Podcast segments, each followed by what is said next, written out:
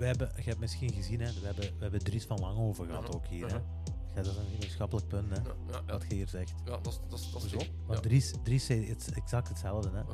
Die zei Europa die volgt de Verenigde Staten Ah, ja, ja, blindelings. ja, juist. hè, juist, tot, ja. je moet denken, een voordeel voor de Verenigde Staten. En de oorlog wordt hier gevoerd. Ja, Ja. hè, voor ons deur. En wij vangen de mensen op. Die zei, die zei hoeveel Oekraïners zijn er in in de Verenigde Staten? Welkom, welkom, welkom. Welkom bij Podcast Het Perspectief. Vandaag hebben we weer een heel interessante gast. Eh, aflevering.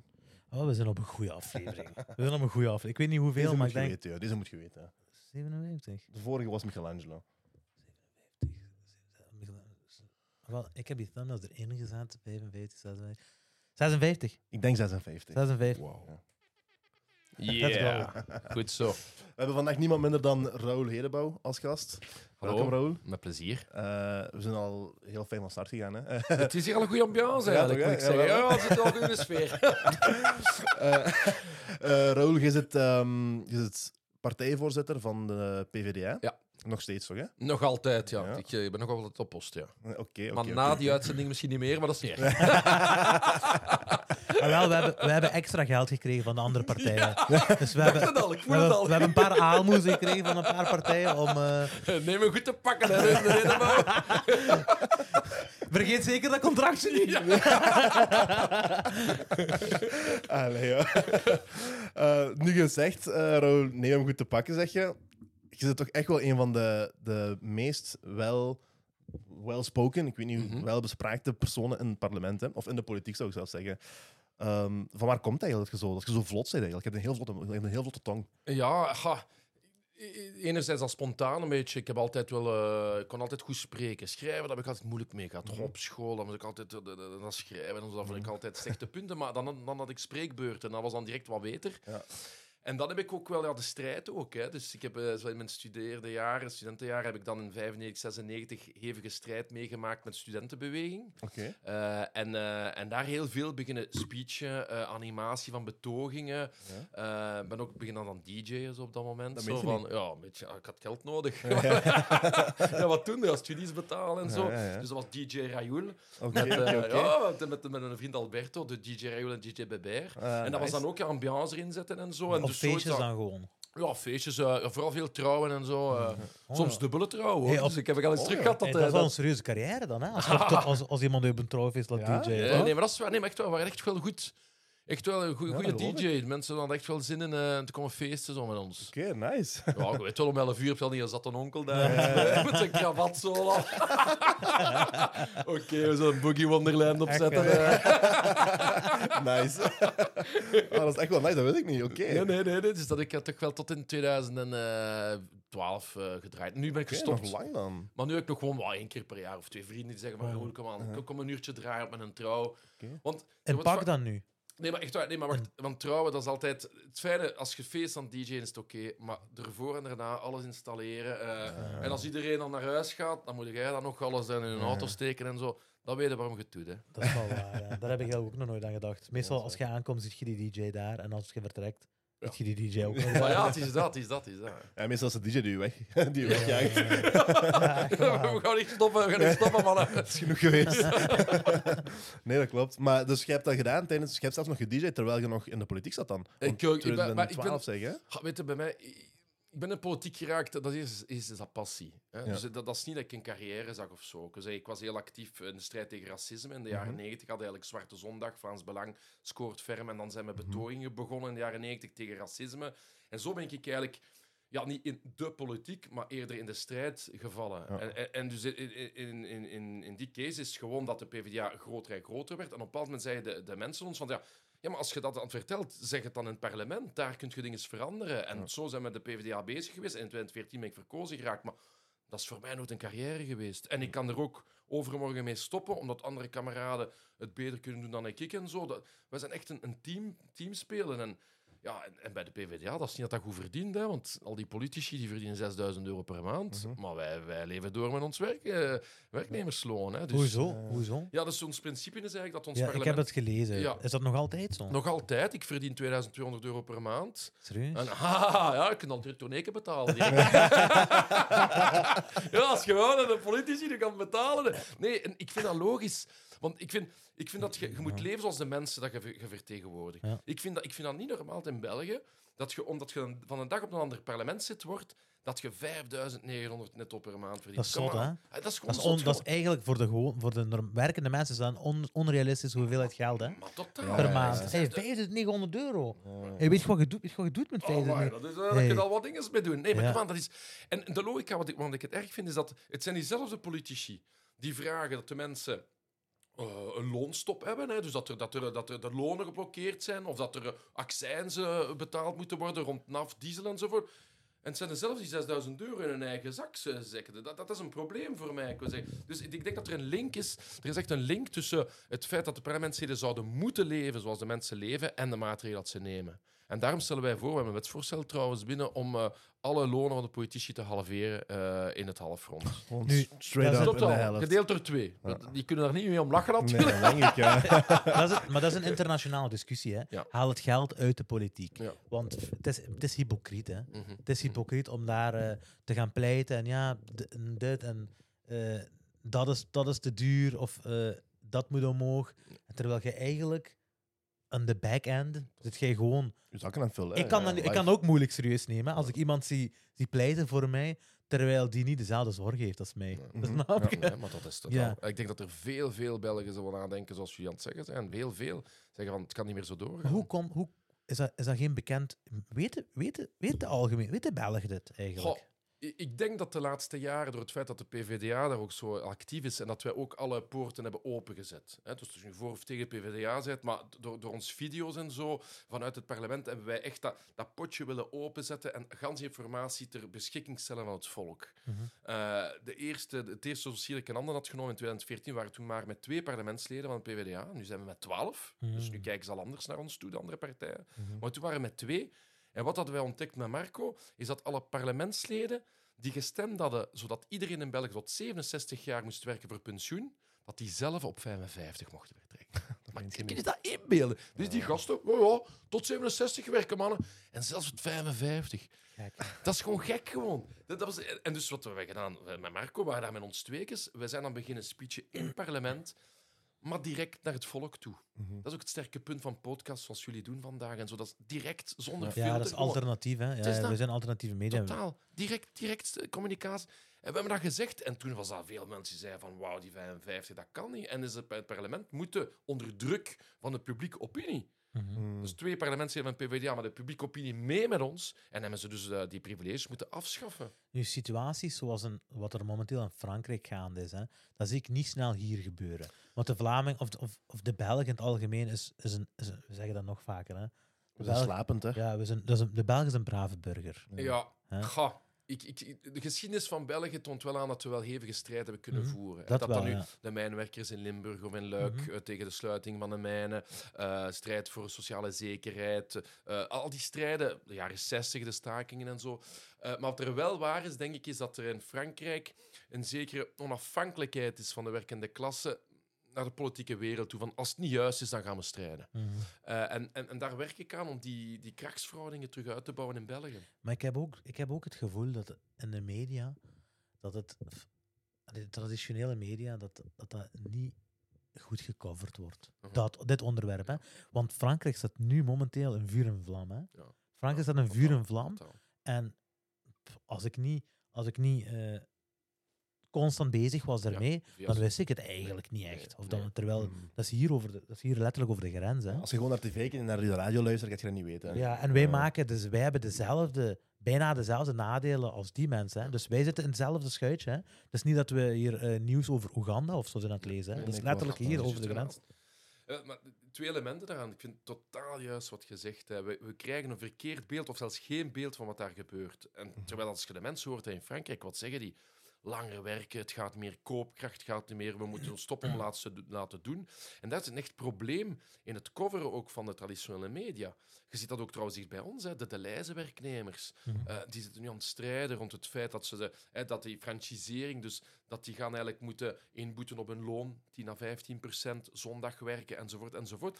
En de, de, de, de coverage ervan, van me- media is van, oh, die mensen zijn nooit blij. Ze zijn altijd, nee, daar gaat het niet. Die mensen, die stralen warmte uit. Die willen een andere maatschappijvisie. En natuurlijk, als je dat aan bod laat komen, te veel in de traditionele media, dan gaan er veel Belgen zeggen van, maar die mensen hebben gelijk. Mhm. Die vrouwen die daar in een Deleis werken, die hebben gelijk. Dat zijn geen radicale gekken en zo. Nee, dat is het werkvolk. Mhm. En dus de perceptie van het werkvolk, die fierheid van die werkende klasse, dat wij hadden in de jaren 60, 70. Dat, dat hadden we. Dat is met gans dat neoliberale golf, dat hebben ze ons afgenomen. En dat wil ik terug uitbouwen met de PvdA. Dus het is daarom dat wij, wij echt naar de mensen die, die een klassefierheid... Wij zijn het, die de rijkdom produceren. Mhm. Wij zijn Ja. het. Dat dat nu een Deleuze is, dat dat nu eh, eh, in de, in de Aldi is, dat dat nu de straalwerkers Ja, zijn, de hè. Maar ja, Ja. tuurlijk dan. Maar wie, wie houdt het land draaiende? We hebben dat gezien met de covid. Hè. Wie heeft er doorgewerkt? Dat was de werkende klasse. En ik denk dat we Ja, nog zijn aan het doorwerken totaal, daarvoor. totaal, totaal. Dus we hebben niet alleen doorgewerkt, Nee, maar ik nee. heb het gevoel dat we nog zijn aan Natuurlijk het dat, doorwerken natuurlijk daarvoor. dat. Je zit daar ook zo bezig. Je, stopt niet gewoon, je kunt niet stoppen. Mhm. Terwijl die aandeelhouders is geen probleem, hè. in de pocket gewoon. En dat is een probleem. Ja, ja, dat Nu- is ook. Maar wat is, wat is, wat is nu juist... eh, wat, is nu juist de situatie voor de lijst? Mhm. Voor de mensen die het niet weten. Wat is daar nu juist de situatie? Dus je hebt de lijzen, waar je dus 140 winkels hebben die van de lijzen eigenlijk eh, afhangen. Dus de lijzen de werkgever zijn echt is. filialen, Ja, ja. ja. Mhm. En dus je hebt iets van een 400 winkels die eigenlijk zelfstandigen zijn. Eigenlijk winkels die eigenlijk gewoon de producten kopen van de lijzen. Mhm. En wat de lijst nu wil doen, dat zijn die 140 winkels die zelf in bezit zijn van de lijzen, doorverkopen aan zelfstandigen. Nu, wat gebeurt er in die kleinere winkels? Heb je geen vakbonden? Heb je dus een, het aantal akkoorden dat je in grote bedrijven hebt, heb je niet meer. En dus in het gemiddelde verliezen die mensen in een statuut iets van een 20 à 15 procent koopkracht. Flexibiliteit, zondagwerken bijvoorbeeld. Mhm. Maar zondagwerk, ik vind dat soms ik vind dat heel belangrijk. Er wordt altijd gezegd tegen de ouders: ja, je zorgt niet genoeg voor je kinderen. Maar wie gaat er de kinderen naar de match brengen de Ja. zondag? Wie gaat de kinderen naar de zwemwedstrijd brengen zondag als al die ouders moeten werken zondag? Ja, Dat is het probleem in onze maatschappij. Dus we gaan naar een 24 uur op 24 maatschappij, Ja. waar je altijd beschikbaar moet zijn voor werk. Wat is het resultaat? Burn-outs natuurlijk. Ja. Je kunt, en, dus in die zin, dat, en dat is het debat bij de lijzen. Ofwel gaan we een spiraal naar beneden Mhm. met flexibiliteit, ofwel een spiraal naar boven. En een spiraal naar boven, dat is een beetje uitblazen. Ja. Echt De, waar. de En Vlaamse... wat zou, dan, wat zou dan de oplossing zijn om die spiraal naar boven te... Dus ik denk, Om daar te geraken? heel concreet, bij de lijzen niet Ja. ingaan. Dus ik ben voor het terugtrekken van dat plan. In die zin ben ik eh, verleden, eh, gisteren nog eh, de, de, de werknemers van de lijst gaan ondersteunen. Oké. Maar globaal denk ik dat we een akkoord zouden moeten hebben voor gans eh, de distributiesector om zelf de loonsvoorwaarden te hebben, zelfs minimumvoorwaarden te hebben. Ja. Want dat zijn, de winkels kunnen toch niet delocaliseren, kunnen toch niet ergens anders vertrekken. Dus laat ons een beetje uitblazen in die sector. Ik geloof niet in de 24 uur op 24 economie. Wij gaan hier zot worden. Ja, echt waar. ook- En mensen worden gewoon zot. 500.000 langdurige zieken in, in België. Maar dat nog nooit hebben we dat meegemaakt in onze geschiedenis. De, de, de, de Vlaamse voorouders hebben ook heel hard gevochten vroeger om dat af te schaffen eigenlijk. Hè. Dus eh, vroeger Om die zondag vrij te krijgen. om die zondag Ja. vrij te krijgen. Hè. Want, want die maatschappij, wat jij zegt, dat was er al. Hè, en Ja. nog minder geld. En we zijn eigenlijk nu daar terug, omdat we, we zijn een consumptiemaatschappij. Dus we, Mhm. wij willen dat. Hè. Wij, willen, wij zeggen, ja, wij werken door de week, dus wij willen zondags ook gaan shoppen. Maar daar zijn natuurlijk consequenties aan verbonden. Hè. Eh, maar jij zegt nu, je, hebt het over het minimumloon. Hè. Mhm. Hoort je dat van? Ja, ja, ik hoor dat. Ja, je hebt- Wees boos op de microfoon, niet op mij. Nee, nee, niet opketten, hè. ik, Ik ben heb- boodschapper, niks ik- anders. Ik heb, een, ik heb een tik, snap je? Ik heb een, Ik weet ik, dat. ik heb een, natuurlijk, dat ik. ik heb een Van tik. u. ja, beste luisteraars, heeft je het gehoord. Hè. Hij mag er niet uitkutten. Hè. Dat is waar. Contact is getekend. Gaat het, gaat het over, over het minimumloon? Hè? Eh, want P- de PvdA die pleit ook voor een minimumloon van, eh, van, 14, van 14 euro. Nu, dat klinkt goed voor velen. Hè? Dat klinkt goed voor velen, maar is dat, is dat haalbaar voor... Nu, ik ben, ik ben kleine zelfstandig. Mhm, mhm, Ik ben kleine zelfstandige, ik heb, eh, ik heb personeel. mhm. En als ik hoor 14 euro per uur, dan... Tuurlijk dat, tuurlijk dat. Dat is gelijk. Nee, maar daarom denk ik ook dat we kleine zelfstandigen moeten, moeten helpen. Waar ga ik het geld halen? Waar ga ik het dan halen? Nee, nee, maar ik denk, het probleem is, als kleine zelfstandigen hebben we ook nodig dat de mensen koopkracht hebben om uw diensten of goederen te kunnen verbruiken. Dus we zitten eigenlijk in een hoofdsituatie waar we, als we economisch uit de crisis willen geraken, vind ik dat we effectief koopkracht moeten verhogen en de zelfstandigen, de kleine zelfstandigen helpen. En volgens mij gaan we niet helpen met lage lonen voor uw eh, werknemers in uw bedrijf, maar gaan we helpen met subsidies, gaan we helpen met directe hulp naar de kleine zelfstandigen, in tegenstelling met alle hulp die vandaag gegeven wordt aan grote bedrijven. Want dat is, vind ik, unfair, ook op fiscaliteit. Jij gaat meer belastingen betalen, jij, dan een grote multinationals. Vind je dat normaal? Nee, Dat- maar het is, het is natuurlijk, zij hebben eh, leverage, hè. Ja. Dus het is leverage, hè. Dus, dus ik kan dat niet fijn vinden. Ja. Maar als de, grote, als de grote man zegt, weet je wat, geef je mij dat niet, dan doen we dit niet. Ja. En dan, zit je, dan zitten 600 mensen zonder job bijvoorbeeld. Hè. En wie is dan belangrijker, ik of die 600 mensen? Dus dat is een moeilijke discussie. Ja, wel op democratisch vlak vind ik jij. Ik vind jij, want dat is iets van democratisch. Het is, ik, ik ben het beu dat economische macht, die groter en groter wordt bij bepaalde multinationals. We hebben vandaag zitten we in een situatie waar zes multinationals het geheel van onze elektriciteitssector in Europa beheren. Ja. Twee bedrijven, Boeing en Airbus, fabriceren de grove grote meerderheid van de vliegtuigen in de wereld. Nog nooit hebben we zo'n concentratie van economische macht. En ik ben het beu dat die economische macht ook politieke macht wordt. Want daar gaat het om. Uw stem is evenveel waard als een stem van een multinational beheerder. Mhm. Dat is Dat is democratie. Dat is ja. democratie. En spijtig genoeg, je hebt totaal gelijk, is dat niet het geval. Dat zien we natuurlijk op het parlement. Ik wil zeggen dat die grote multinationals gewoon alles voor het zeggen hebben eh, op- in de politieke wereld. Wie beslist hier in België rond de economische, rond de elektriciteitsmarkt? Ja, NG Electra wel natuurlijk. Mhm. En we zijn de recordhouders in België van het aantal ministers, hè, want daar zijn we goed in. Hè. Met al- we hebben vier ministers van energie. Vier ministers, maar die hebben gewoon niks te zeggen tegen NG Electra. wel. En toch lukt dat niet, hè? Toch, maar nee, maar, maar Angie die ziet ze binnenkomen. Oh, ze zijn met vier mannen. Give a fuck, gewoon niks te zeggen. Dus dat is het probleem in de Belgische democratie. En zo gaat dat rond, rond heel veel sectoren. Ja. En dus ik vind dat een kleine zelfstandige evenveel te zeggen heeft dan multinational. Ik zou graag aan tafel willen zitten met NG Lekker wel. Mijn factuur heb regelen. Ja, hey, nu gezegd, ik heb een vieze factuur gekregen van NG. Hè? Serieus? Maar Ja, ja, ja, ik heb een heel vieze slotfactuur gekregen. Nee, een van dingen of Van mijn rechten, ja, ja, Niet ja, ja. zie, 5000 nog iets. Ja. Voor, één, voor één jaar. Hè. Meen je Slotfactuur voor één dat? jaar. Ja, ja, ja. Maar, bo- 5000 euro, maar wat deed je daar, nee, ja? Maar dat is, dat is, dat is, dat is dat kan Waar je voorschot Want ik heb, nee, ik heb vorig jaar heb ik, eh, een slotfactuur van ongeveer 800 euro of zoiets gehad. En toen betaalde ik de helft voorschot van wat ik nu betaal. Mhm. Dus omdat ik toen moest bijbetalen, 700 euro, heb ik gezegd: Oké, ik ga mijn voorschot verhogen, verhogen. Dus ik heb die verdubbeld, letterlijk. Aha. Dus ik heb dit jaar mijn voorschot verdubbeld. Ja. En je hebt er lang niet gewoond ook niet, hè?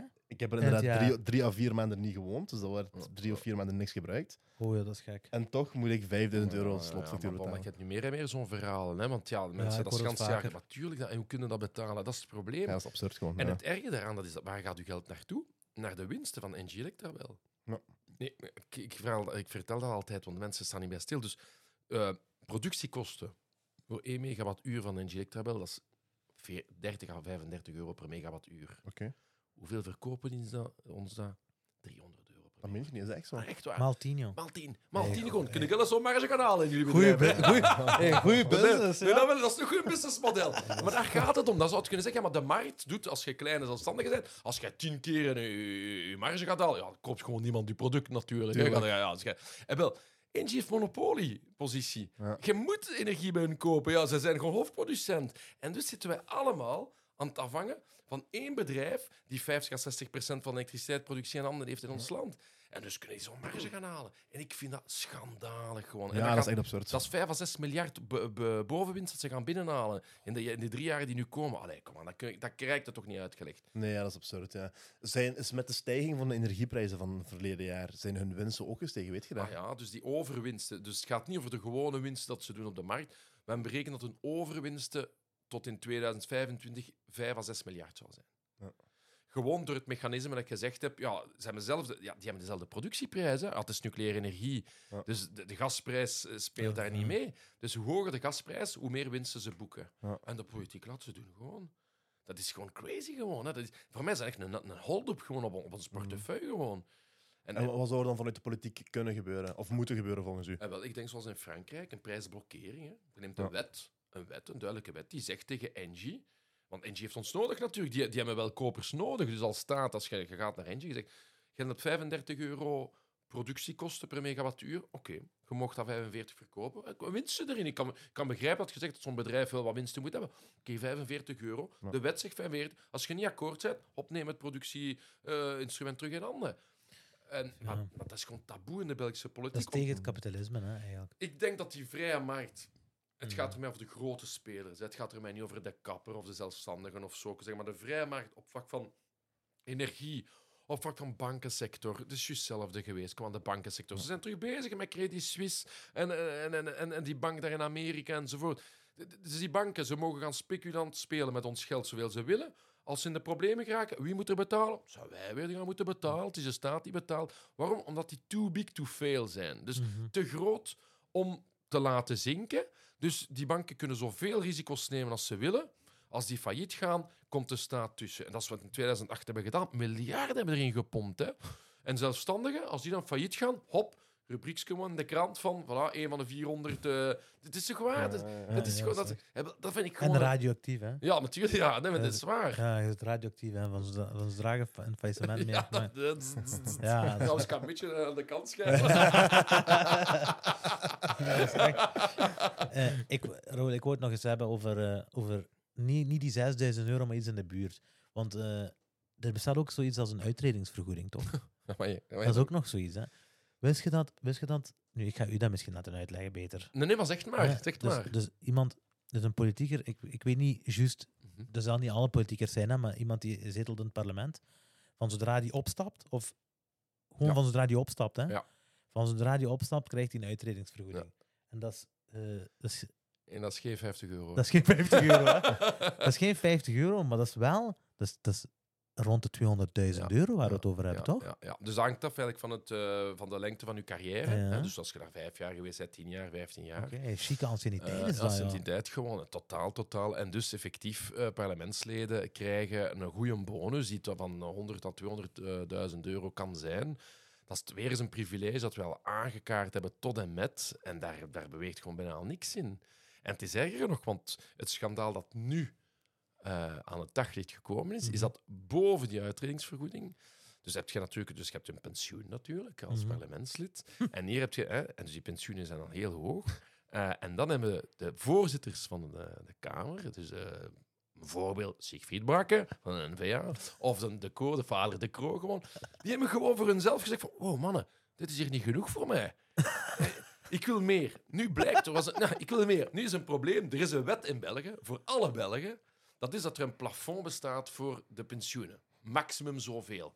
Iets van een 5000 euro. Daarboven mocht je geen pensioen krijgen in België. Maandelijks dan Dus, eh, 5000 maand- euro. maandelijk, ja. Dat, is, dat, is, dat is de limiet. En dus die voorzitters en het bureau van de Kamer die hebben een vergadering gedaan van hoho, hoe gaan we dat plafond toch omzeilen? Ah mannen, ik heb een idee. We gaan dat niet meer pensioen noemen. We gaan dat vergoeding noemen. Echt waar. Ik wist te zuur, te zuur. We gaan dat vergoeding noemen. Dus die noemen dat vergoeding. Pof, die krijgen dat geld gewoon. Paf, dan een 2000 euro per maand erbij. Boven dat plafond gewoon. Totaal onwettig. Ja, wat willen? Dus dat komt nu naar boven. Dus wij komen dus als PvdA om te zeggen, maar dat is een schande, dat is privileges. Oei, oei, oei, oei, oei, we moeten dat gaan bekijken. Eh, We gaan dat studeren. We gaan... En dus het, is gewoon crazy. Maar jij zegt tot aan het licht gebracht, hè? Ja, Maar zit jij degene die dat aan het licht heeft gebracht? met mijn ploeg. Hè. Dus, we Dus zijn jij en de- tien- en ja. dus, dus, dus eh, een parlementslid van PvdA, Marco van Nees, heeft twee jaar geleden in de commissie een amendement ingediend om te zeggen dat geld moet afgeschaft worden. Dat is gewoon een privilege. En de andere partijen hebben ons gewoon uitgelachen. Dat meen je niet. Echt waar, uitgelachen. En dat is interessant, is dat twee, drie jaar geleden konden ze ons nog uitlachen omdat wij eigenlijk een, een klein partij Ja. waren die groeiend was. Maar nu voel ik sinds één jaar of twee een, een grote verandering. Omdat meer en meer mensen zeggen van, oké, dat zijn de gasten, die van de PVDA. En die druk van buitenuit in Wallonië, in Brussel en Vlaanderen, want wij zijn nog een, een nationale partij, ik kan straks nog op terugkomen, maar dus met, met, met ganse Belgen samen in één partij, dat die een druk sterker en sterker wordt. En, en nu kunnen ze er echt niet meer om lachen. Hè. We dit is namiddag in het Dat parlement. is nationaal nieuws, hè? Ja, Ja, ah, hoe is dat gegaan? dat- Want, ja. want je zit nu in het midden van deze heis, hè? Totaal. Dus over het onderwerp van graaipensioenen. Zo wordt het vernoemd in de media. Grijpenschoenen vind ik echt, dat is het. Dat is, het is ook Peter Mertens, onze eh, ex-voorzitter, die eigenlijk zijn boek eh eh, Graailand eigenlijk had gepublished. Dus dat is, dat is het, het is graaiers gewoon. Ze zijn gewoon, ze zijn gewoon bezig tot en met. Laten we het graaivergoedingen noemen. Ja, ja, ja. Ja, ja, correct- ja. Ja, zijn. Graaivergoeding. Allee, ja. Ja, ja, ja, ja. Maar echt waar. Dat Dat is, is erg je denkt dat serieus. Tu, tu crois qu'il y en en encore. Dat is gewoon, komt Kan er niet, gewoon ja, dat door. Geniaal, geniaal, Dat geniaal. Maar je zit er nu in het midden. Dus En dus nu, dus verleden week, eh, is er een commissie geweest, want wij, moeten, wij wouden een onderzoekscommissie. Dat is een commissie waar je eigenlijk mensen kunt op het matje roepen om de waarheid te komen zeggen. Hè. We hebben Mhm. onderzoekscommissies gehad rond eh, bijvoorbeeld de aanslagen of eh, covid-periode enzovoort enzovoort. Dus wij hebben gevraagd om een, COVID, eh, of een, of een, of een onderzoekscommissie op poten te, te zetten. En alle partijen, VLD, CD&V, Vooruit, Groen, allemaal tegengestemd. Allemaal tegenstemt, al die traditionele partijen. Waarom? Omdat ze niet willen dat er licht schijnt. Ze willen allemaal houden in, in, in een discussie in het bureau van het parlement. Dat is, een, dat is een, een, een vergadering achter gesloten deuren. En dat ben ik bang. Dat ben ik gewoon beu gewoon. Dat alles altijd achter, gesloten beu- deuren gebeurt. Dat de mensen komen kijken gewoon. Dat mensen het debat meevolgen. Ja. Zeg, wat, wat, maar wat zijn ze bang? Echt waar. En, en, en dus dat is gewoon crazy. Het is gewoon weggestemd gewoon. Maar bon, ze gaan afzien. Ze gaan afzien, echt waar. Dat voel ik wel. Dat de mensen het beu zijn in, in, in België van overal. En, en dus dat wij als partij dat ook kunnen ja, incarneren, die, die, die linkse rebelse stemmen zo. Hè. Dat, dat, dat, dat, daar is een plaats in Vlaanderen voor. Mhm. Mhm, Ja.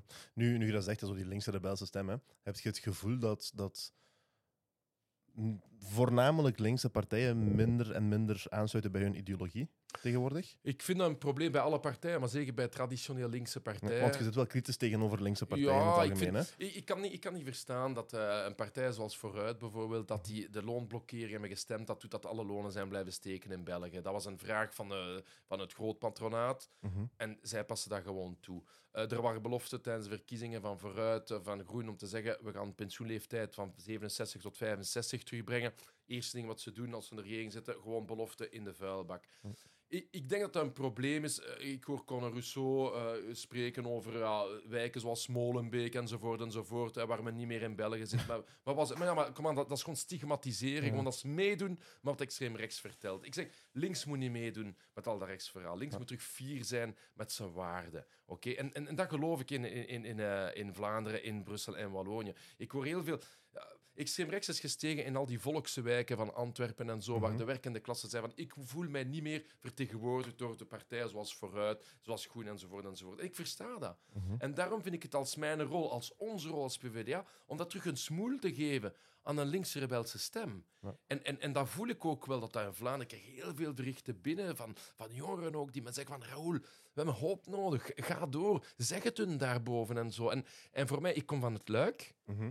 Eh, omdat wij zijn ook een nationale partij en ze waren al doorgebroken in Wallonië.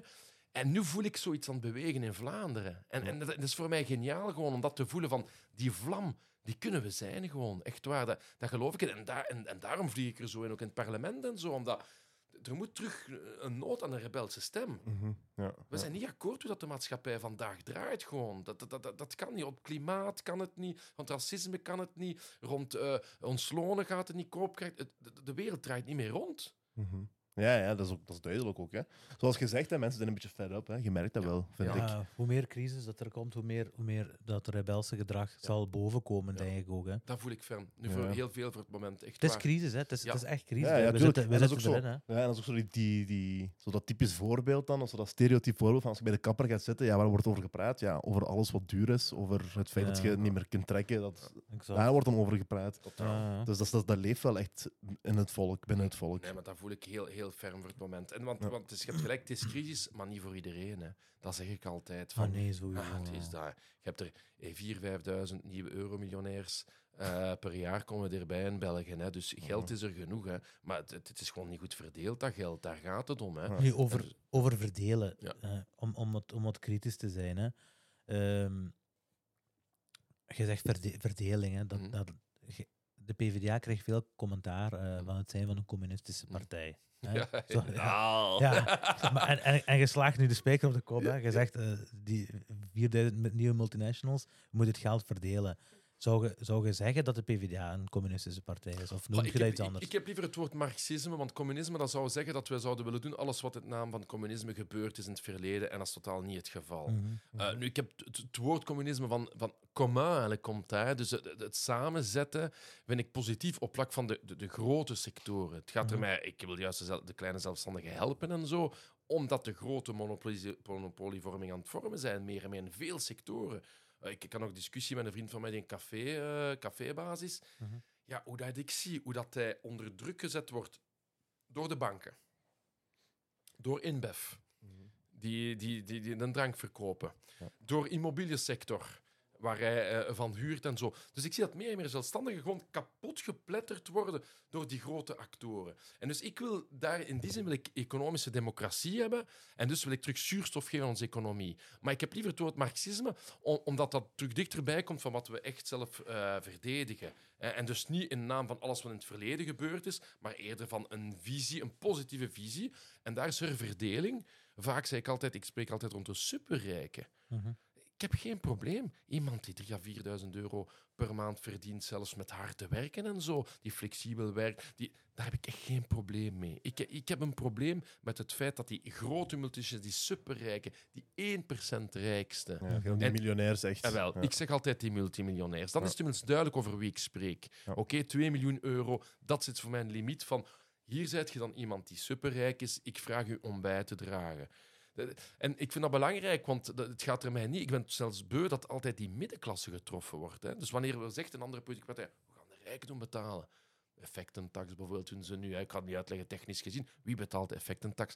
De middenklasse weer. Mhm. En daar ben ik niet mee akkoord. Ik zeg juist, ik wil juist die hogere klasse treffen om de middenklasse te helpen. En, en dat is een strategische discussie. Ja, ik heb, eh, ik heb zo'n stukje, een, een video van u gezien waarin je, waarin je daarvoor pleit voor een soort van miljoenenbelasting. Ja, miljonairstaks. Een Ja, miljonairstaks, ja, ja, ja.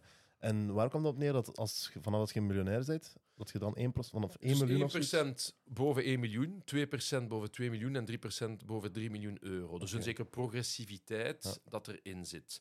En eigenlijk zeggen we ook natuurlijk dat uw, uw, uw, uw professioneel huis enzovoort aftrekbaar is. Dus eigenlijk komt dat op, op 2, 2%, 2 miljoen euro. Dat is eigenlijk ons concreet voorstel. Hoe, hoe, wa- 2% van wat dan? 2% van uw patrimonium. Dus als jij 2%, eh, als jij 2 miljoen euro hebt, dan betaalt je 2% op 2 miljoen euro. Dat is een vermogensbelasting. Ah, dus echt op het volledige vermogen. Op het tevreden vermogen. ja. Oké. En dat is echt wel, dus op het stukje dat erboven komt. Hè? Dus niet op de 2 miljoen euro, maar op, op wat er boven de 2 miljoen euro komt. Hè? Dus Ah, dat- oké. ja, ah, ja, ja, nee, dus een progressiviteit erin. Dus je betaalt geen belastingen rond die eerste 2 miljoen. Oké. Dus met die manier treffen wij alleen maar de superrijken. Mhm. En dat brengt schattingen 7 à 8 miljard op. En waarom zijn die 7 à 8 miljard belangrijk?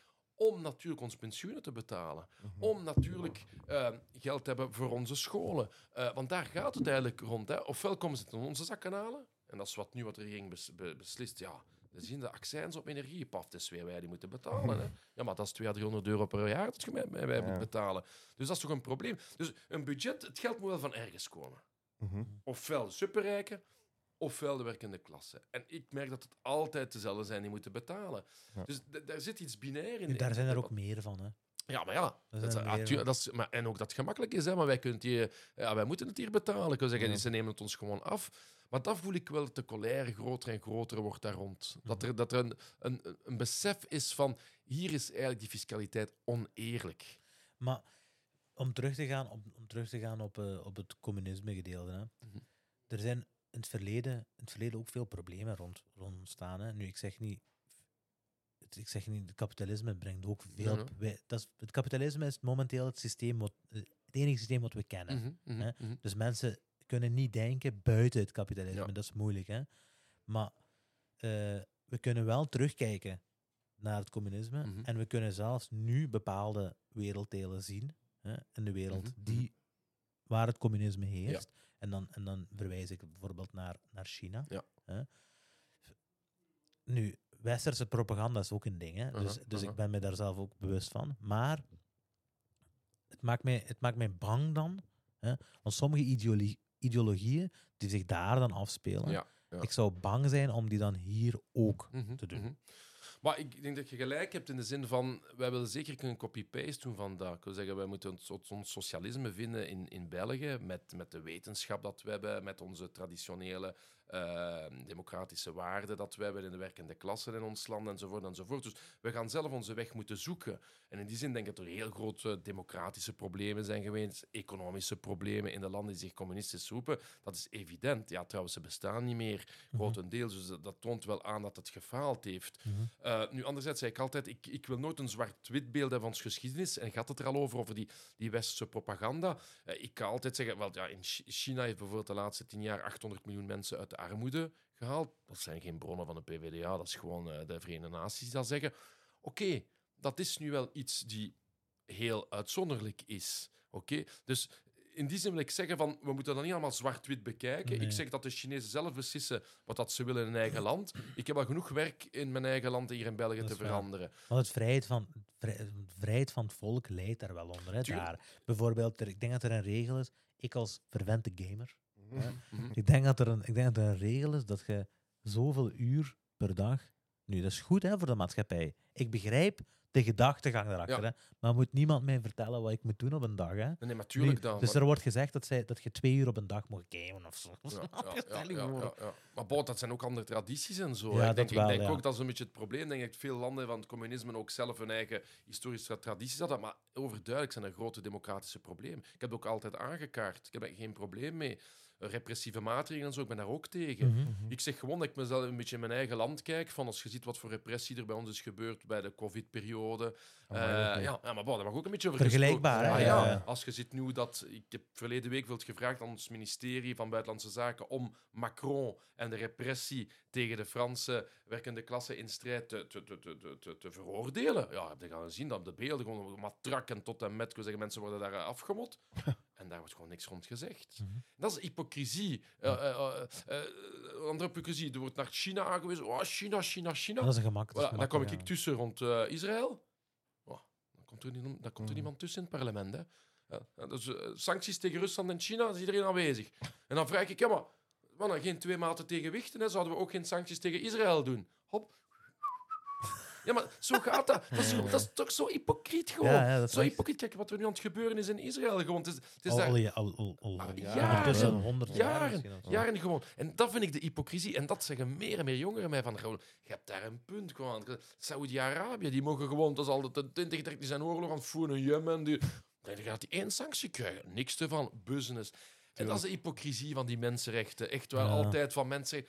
Nee, nee, nee, geen mensenrechten. Business. Business. ja. Geopolitiek. Pure geopolitiek. En dan zeg ik, als het dan toch over geopolitiek gaat, dan zijn wij beter als Europa om te stoppen als kleine hondjes de Verenigde Staten te volgen naar alles wat die doen.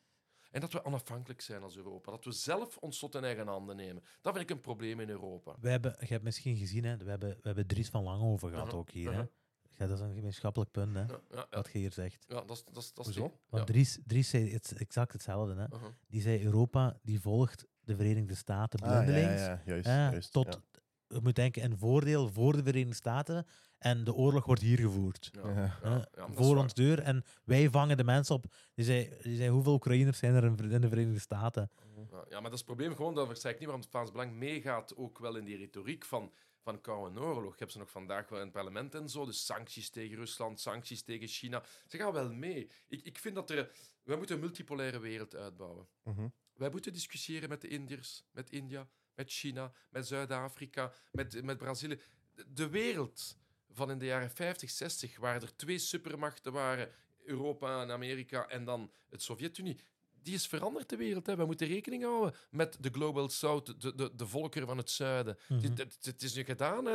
India dat is een sterk land geworden, hè. China ook, Zuid-Afrika, ik wil zeggen, Algerije, al die partijen, al die, al die landen stilletjes aan, die zijn, ja, Turkije voor het moment ook. ik Die landen zijn allemaal veel eh, eh, krachtiger geworden dan in de jaren 50, 60. En dus moeten wij een globale wereld uitbouwen waar we samen in dialoog gaan. En wij moeten stoppen dat denken dat het Westen verder een dictator gaat kunnen eh, gewoon uitgeven. De, de, de, de, de, de, volkeren van het zuiden zijn niet meer akkoord. Hè. Ik krijg veel telefoontjes van vrienden in Latijns-Amerika, in, in, in, in de Maghreb-landen, in Afrika, zeggen, zeg, Raoul, Wat voor hypocriet. Ze zijn allemaal bezig rond Oekraïne. Maar als er bij ons miljoenen mensen aan het sterven zijn, hop, dan spreekt er Ja. niemand over.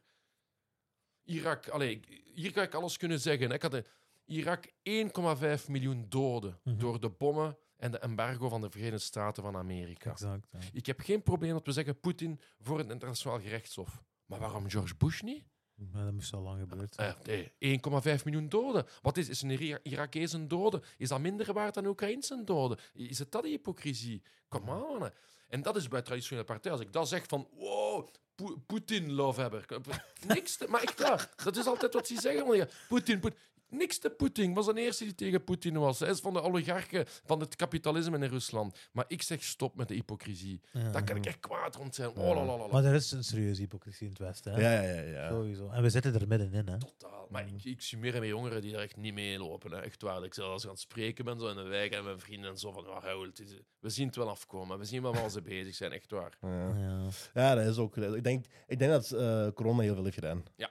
Ik denk dat corona heel veel oog heeft eh, opengemaakt. Alternatieve informatie ook. Hè. Ja, exact. Ja, totaal. Ja, val- valse informatie. Hè? Veel Ja. valse informatie. Veel, je moet denken nu, als we nu gaan kijken, we zitten er een jaar uit, anderhalf jaar uit. En nu zijn er zo stiekem, zo headlines, zo, allee, stiekem nieuwsberichten aan het komen van hoe het eigenlijk was. En daar wordt er niks over gezegd. Ja, ja, ja. Gewoon corona bestaat er niet dat meer. is, dat, is dat, je, dat is goed dat je dat zegt van valse informatie en dat je zegt alternatieve informatie. Want het was inderdaad die alternatieve informatie die opeens de echte informatie werd. Exact. En de informatie die, we, die, on- die ons met de paplepel werd gegeven, was eigenlijk de valse informatie. Bleek nadien.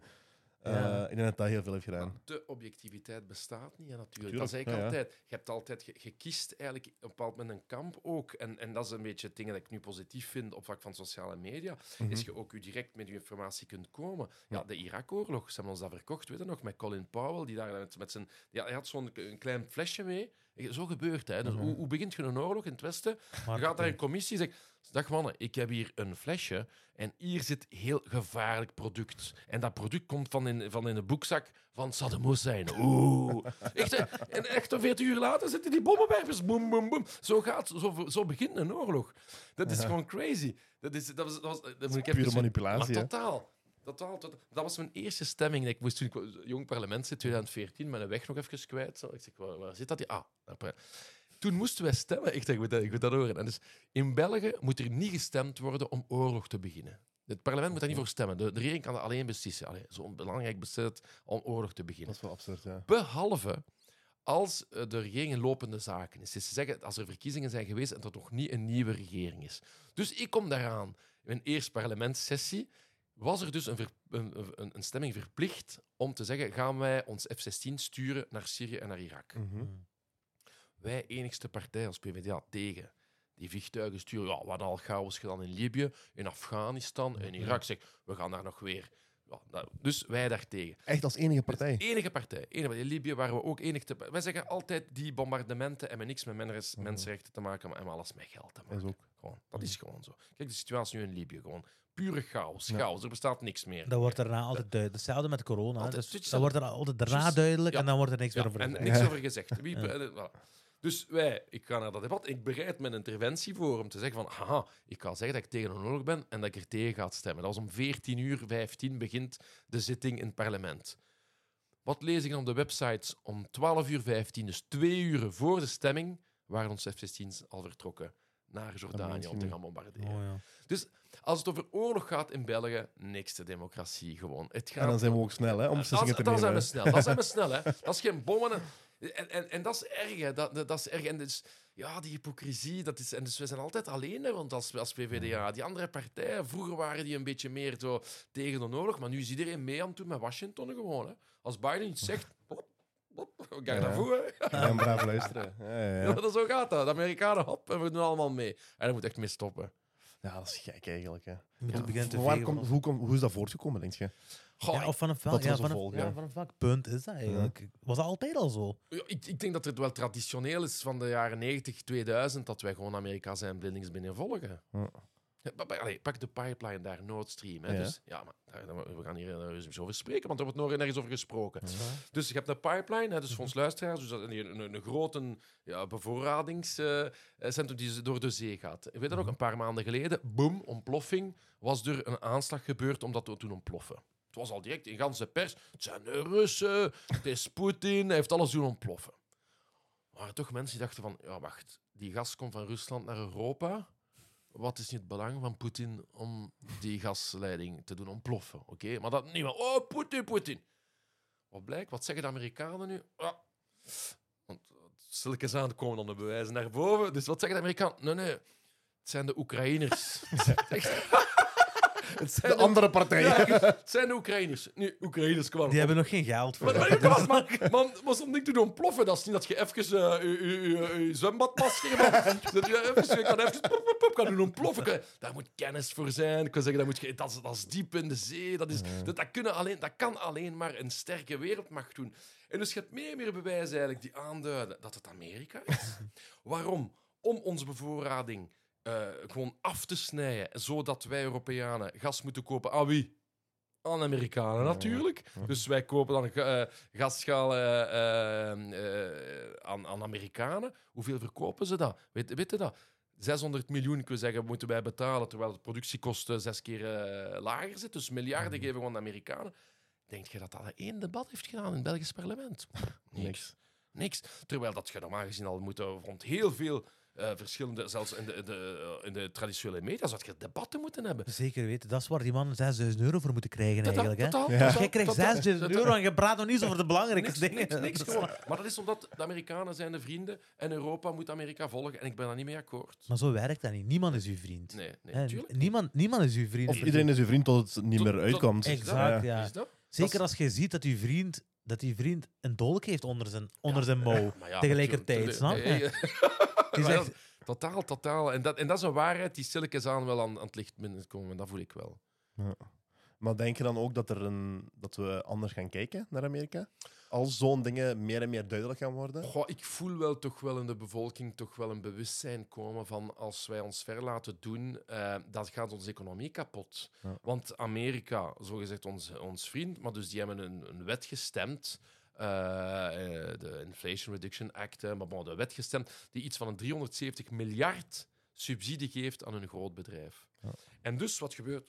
De Europese bedrijven, zoals BASF in de chemie, Mhm. of zoals Volkswagen in Duitsland, die gaan gewoon hun vestigingen van Europa naar Amerika brengen. Ja. En dus onze economie wordt gewoon geplunderd. Als wij geen maatregelen nemen, dan gaan wij slachtoffer zijn, Ja. Europa, van de oorlog eigenlijk tussen Rusland en Amerika. Want eigenlijk is dat, dat is een proxywaar, zoals we dat noemen. Hè. Het is even duidelijk dat eigenlijk Poetin en Biden eigenlijk in oorlog zijn. Als wij Europa niet een beetje afstand nemen om te zeggen oké, wij gaan hier niet mee in die koude oorloglogica, dan gaan wij kapot economisch en democratisch gezien. Ja. Dat voel ik echt wel. En je ziet het nu al met onze industrie gebeuren. Op, op welke manier is het nu gebeuren dan? Ah, wel, met Volkswagen, BASF, je hebt meer en meer bedrijven die eigenlijk nu gaan delocaliseren in eh, Amerika. Ah, dat is al aan het gebeuren? Ah, dat wist ik zelfs niet. Dus Ah, Volkswagen heeft gezegd van, ze gingen een, een nieuw um, bedrijf oprichten om ehm eh, batterijen te maken. Mhm. Hop, nu gaan ze dat uitbouwen in Amerika. Oh. Eh, BASF, de chemie in, in, in Antwerpen, eh, die zijn nu al bepaalde productieeenheden naar Amerika. Dus dat zijn al globale spelers. Dus ze hebben al bedrijven in Amerika, een beetje overal in de wereld. En zij gaan nu gebruik maken eigenlijk van eh, ja, de cadeaus die in Amerika worden gegeven om eigenlijk te delocaliseren. Dat En dat is niet. erg. Ja, ja, we gaan echt economisch afzien. Ah ja, Amerika heeft zijn eigen gas en die verkopen ons heel duur hun eigen gas, Mhm. een, eh, een schaalgas. Dus wij worden te pletter eigenlijk gepakt op economisch vlak en militair vlak in deze oorlog. Als, Ameri als Europa niet een beetje kritisch begint na te denken, dan gaan wij eraan kapot. Ja, ja, ja. Dat gaat ons ondergang worden. Ja. Denk je dat, denk je dat, eh, dat het een rol speelt dat wij volledig ook qua media, qua media, Amerika is de, is is is de coolste plek op de wereld op het moment. Hè? Mhm, mhm. Denk je dat dat er ook mee te maken heeft? Goh, er, er zit natuurlijk soft power. Eh, ik zei altijd, ja, Amerika. eh, ja, ik, ik ben een generatie van de jaren 80 en 90. eh, was dat Rocky, was dat Schwarzenegger. Ja, echt waar. Ik zeggen, Ja. We dat is zijn nu nog altijd. Hè? nog altijd, we zijn daar gewoon geraakt en zo. En op zich eh, kijk ik daar ook heel, heel graag naartoe en zo. Maar er is wel een zekere culturele hegemonie op gang. Dat vind ik wel een probleem.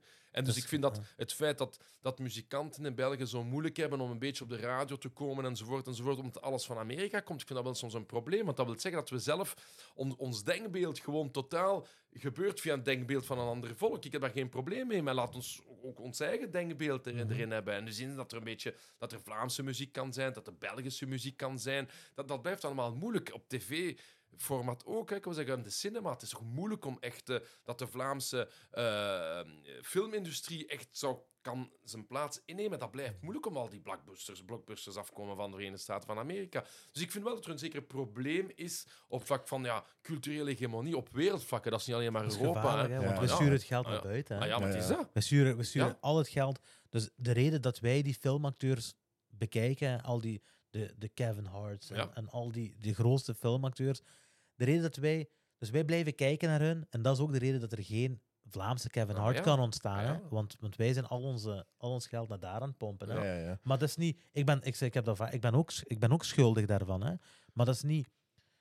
Het wordt u ook zo aangeleerd. Hè? Ja. Wij zijn opgevoed eh, met de Fresh Prince of Bel Air vroeger. Hè? Ja, 100%. Hè, na school, hè. Met- totaal, totaal, Ja. totaal. En, dus dat is ook wat je zoekt daarna. Hè? Ja, oké, maar uw, uw punt hierin, uw standpunt hierin, ik weet dan dat we op aflevering 56 zitten. Ja, ja. Uw standpunt hierin is ook wel dat, eh, dat die kwaliteit er gewoon niet is in België. Dat is ook.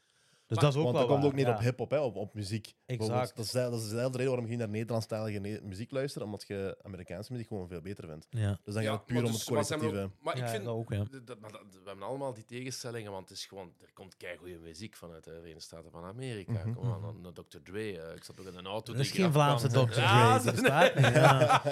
Nee, maar dat is gewoon, dat is gewoon de- de- ik, met, met, met, met mijn ringbelletje van mijn gsm, dat is gewoon still Dre gewoon. Ja, maar dat is gewoon... Dus tuurlijk dan, omdat we zijn daarin opgevoed. Ik vind het ook zalig. Ik vraag gewoon een beetje meer diversiteit. Ja. Dat is het enigste wat er een beetje is. Ik denk dat van diversiteit om, om optredens te kunnen doen en zo, maar dat is het probleem. Op een bepaald moment heb je geen diversiteit meer. En dat denk ik wel dat er meer kan zijn, want er is heel veel talent. Ik wil zeggen, in Vlaanderen en België. Echt waar, er is heel veel 100%. talent.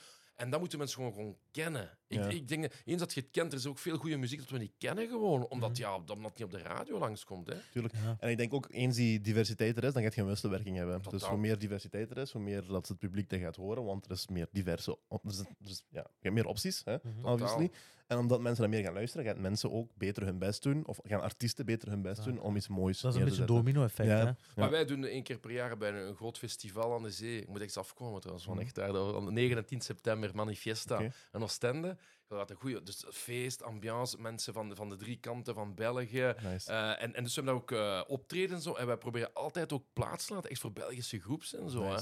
Dus ja, dat, als, ja, als stikstof eraf komt, kom aan, dat is gewoon Ja. ambiance generaal. Ja, dat, dat is gewoon dat is, dat is zalig om samen te feesten. Ja, Zo. dat is mooi. En dus ik vind dat een festival, dat is mijn visie ook van dat, dat het festival een solida- solidariteit noemt. Ja. Hè? Mhm. Eh, en dus je hebt daar dus eh, cultuur, je hebt dus eh, muzikanten, je kunt daar goed eten, debatten, eh, boeken, voorstellingen. Eh, de jongere organisaties zijn daar ook met voetbalmatchen en zo. Ja, Enfin, ja. Echt wat 9 en 10 september in Echt een beetje Oostende. van alles. Ja, omdat dat de wereld is dat we moeten willen uitbouwen. Wij werken in het klein. Enfin, we zitten er al 15.000 mee feesten, dus er is ambiance van een Dat bak. is mooi. Ja, echt waar. Nee, moet, mooi, ja. moet eens afkomen. Je komt met, komt met je micro's af, hè. Ja, installeren. zeker. je kunt live, live uitzendingen van, vanuit van Zeker, met plezier doen we Nee, dat. nee. Ik en, dus, en, en dat, is, dat is het leven. Dat we, en dus daar vind ik dat we moeten plek laten ook aan Belgische artiesten. Ja. Als je daar een hostingplaatsje hebt voor het podcastperspectief, dan doen we er graag aan mee. Hè. Ah, wel, dat, eh, dat stuur ik direct door morgen vroeg. zo, hè. 100%. Het is toch een paar maanden, wat doen we? Dat doen we. Nu, nu, onze, onze, onze, eh, onze fee is wel ze- zeker zo'n 6000 euro. Hè. En dan hebben we de vergoeding nog niet meegeteld. Oké, dat, dat, dat regelen we wel. Hè. Ik, wil eigenlijk, ik, ik, wil, ik vraag me af, je, je, je, je doet dat heel mooi, hè? en hier merk je ook dat je tweetalig bent. Hè? Ja. Ehm, en ik vind je heel mooi switcht tussen beide telkens. Mhm. En ook dat je ook in het parlement. En vooral daar vind ik het indrukwekkend, want je doet dat zo seamless, Ja. vind ik. Dat Ja, gaat echt, zo, ja. gaat echt zo vlot, heel vloeiend. Is dat iets wat je altijd al had, die, dat switchen tussenin? dus of is dat iets wat je hebt geleerd in het, in het parlement? Nee, nee. Dus, die, twee, die twee talen zitten echt in mijn hoofd. Dus, eh, ja. dus, je moet weten, dus eh, papa komt van uh, Ruddervoorde. Dat is Oké. ook wel een tatje dicht bij Brugge. eh. Met alle respect voor alle Ruddervoordenaars. En, eh, en mama is van Hasselt. Ah. Eh, en die zijn komen werken in Luik. Dus mijn vader in staal, eh, staalnijverheid en mama in een chemiefabriek. Oké. Ehm, en dus thuis hebben we altijd Nederlands gesproken. Ja. Eh, maar ik ben dan Frans naar school geweest. Ah ja, dus vanaf, vanaf drie Ja. jaar in het Luikse. En dus mijn moedertaal, dus de taal van mijn moeder, dat is Nederlands. Ja, en dus ik droom in het Nederlands, ik, ik, ik reken in het Nederlands. Dus, dus ik praat echt Nederlands. Maar natuurlijk ben ik Frans naar school geweest, dus ik zit met die twee talen echt in mijn hoofd. En dus die switchen altijd door elkaar. Dus mijn vrienden die met mij soms vergaderen en zo, dat kan soms echt wel...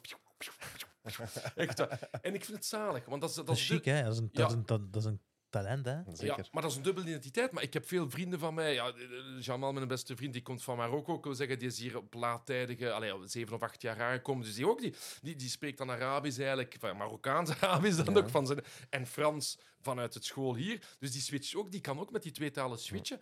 Maar daarbij komt dan nog bij natuurlijk dat ik in een tweetalige partij ben. Dus in zin is dat geen toeval dat ik daar voorzitter van ben, is dat de PvdA een nationale partij is. Want wij geloven in de solidariteit tussen Vlamingen, Walen, Brusselaars. Al dat verdeel- en heerspolitiek van die nationalisten die zeggen van waar de Walen, waar de Vlamingen, dat doen wij niet aan mee. Ja. En dus natuurlijk straal ik dat uit op politiek vlak. En dus in dat federaal parlement is altijd een plezier voor mij van als ik dan een Franstalige minister heb, dan, dan spreek ik in het Nederlands. en als ik een Vlaamstalige minister heb, dan switch ik naar het Frans. Ja, ik vind dat zalig. Ja, Ik vind dat nationale politici je twee talen moeten Dat is kunnen. gewoon Ja, eh, ja. pesten. Ja, Maar ja, dat is goed, maar ja. hè? Die En- mogen wel wel gepest worden. Ja. dat Die hebben het al gemakkelijk. En dat switchen van talen, dat switchen van talen, gods ook die vertalers van de Kamer, die moeten dan meeswitchen. dan Maar die, die, ja, die, hebben die, dat wordt live vertaald, zo, gods ook, die, die mensen als ik tussenkom. Maar ik krijg heel veel positieve berichten binnen via Instagram, via TikTok en zo. En mensen zeggen, maar Raoul, dat, is zalig Ja, gewoon. Dat is zalig dat je die twee talen switcht. Eh, en, en, en dat denk ik wel, dat, dat is onze Belgische identiteit. Ja. Ik geloof daar echt in. Je zegt, dat, dat, dat, dat straalt iets uit. A- Als je nu naar optredens gaat en zo. Er is een Belgitude. Dat, dat, dat manier van, van een relaxer te zijn, van een beetje van zichzelf kunnen lachen, van eh, graag chocolade eten en zo. Ik, dat, dat, dat, dat, bindt ons allemaal. Ik geloof echt in België. Ja, ja, En, en- dus dat switchen met die, met die woorden en zo. Ik vind, ik vind Nederlands een zalige taal, want je kunt daar gewoon echt lange woorden mee maken. Mhm. zo, en, en, en woordenspelletjes mee spelen. En, oh, ik had een van mijn eerste stress van het parlement. Ik had eens gezegd, dus ik zag al die partijen, zat dat daar, eh het PvdA kwam tussen. En ik zeg op een bepaald moment, ah, nu zit het met de peut, hè. Nu zit het met de peut. En ik zeg, oei, oei, bestaat dat wel met de peut zitten? Dus ik vlug even eh, bij gaan googelen. Oef, stond er ineens eens in een woordenboek, met de peut zitten is gelijk bang hebben. en dus dat was gewoon, dat was een woord gewoon dat ik, dat, dat ik van ergens opgepikt had. Ja, ja, ja. En ik vind er is plaats in de Nederlandstalige taal om, om woorden wat uit te vinden en zo. En ik denk dat er heel veel dat doen eigenlijk. Hè, van de, zeker in de hip-hopwereld en zo. Je, Een kunt Ja. Ja, wordt gemaakt. Maar ja, en dat is zalig in de Nederlandstalige taal. Ja, Frans is zo wat meer, meer gecodifieerd gewoon, terwijl Ja. dat, dat, dat ja, Nederlands dat is zo'n sappige taal. Zo. Ja. Nu, spreken over de Belgische identiteit, hè, zou je, vind je dat eh, elke Belg tweetalig zou moeten zijn? Ik, ik vind dat dat het Of dat we daarna moeten streven misschien? Ja, ik vind het ideale zou dat moeten zijn. Ja. Ik vind trouwens dat in de scholen dat er Frans moet gegeven worden, maar ook Nederlands en Wallonië en zo. Ik, ik denk dat dat wel een verrijking is. Ja. Eh, ik, ik, ik woon in het Luikse. Wij zitten om 10 kilometer van Tongeren, 30 kilometer van Hasselt. Eh, wij- we, we gaan inkopen doen als Salaerts komen naar Luik. Luikenaars gaan in Hasselt gaan inkopen doen. Ik denk dat het fijn zou zijn als we met elkaar zouden kunnen spreken. Ook op de Eh, arbeidsmarkt. hè, Ja, staat je totaal, totaal, totaal, totaal. Met Engels ha, kun je dingen doen, maar Nederlands en Frans in het tweelandsgedeelte, daar kun je gemakkelijker een job mee vinden. Ja. En dus ik vind het een probleem bijvoorbeeld dat in Franstalige België dat Nederlands niet verplicht is op school. Is dat zo? Ja, ja, dus ja. dus, dus Nederlands, het vak Nederlands Nee, is niet verplicht. nee Engels of. Nederlands. En ik Ah, spijt. serieus? ja, maar Dan gaat Engels altijd gekozen worden. Ja, maar dat groeit natuurlijk uit elkaar. Dat, dat, ik zeg altijd, het is de politiek die de mensen verdeelt. En niet de, de verdeling van de mensen die de Mhm. politiek verdeelt. De politieke partijen in België hebben besloten allemaal in de jaren 70 om allemaal elkaar op te splitsen in verschillende partijen. Dus eh, VLD en MR en Vooruit en, en, en, en PS en Groen en Ecolo, CD&V en CDH.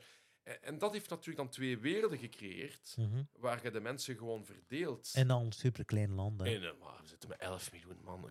Dat- Waar zijn we bezig? Ja. Een stukje grond zo. En dan, Ja. dan moeten we ministers voor Vlaanderen, ministers voor Brusselaars. En het, het ergste is, je hebt dan een bevoegdheid, dan splitsen ze dat. En wat doen ze? Het eerste punt dat ze doen na de splitsing, dat is terug een vergadering samenroepen met al die ministers. Want dat- natuurlijk, Eh, pa- Pak nu bijvoorbeeld eh, regen, hè, de, de, de regenpolitiek en, en, en het waterpolitiek in België. Ja, dus wanneer een druppel in de wolken zit, dan is dat federaal materie. Mhm. Dat is het Koninklijke, Koninklijke eh, Meteorologisch Instituut. Wanneer die druppel van de wolken stilletjes aan de grond valt en dat die in een beekje valt, Ja. dan is het regionale bevoegdheid. Omdat beken en, en, eh, en, en eh, hoe zou ik zeggen, en waterstromen en zo, dat is regionaal. En dus dat heeft ertoe geleid dat met de overstromingen in Luik van verleden jaar, dus dat die twee afdelingen niet met elkaar communiceerden. Dus het KMI zei van, mannen, hier komt iets heel erg op ons af. Maar de regionale bevoegdheden, die waren niet op het hoogte dat dat wat aan het gebeuren is.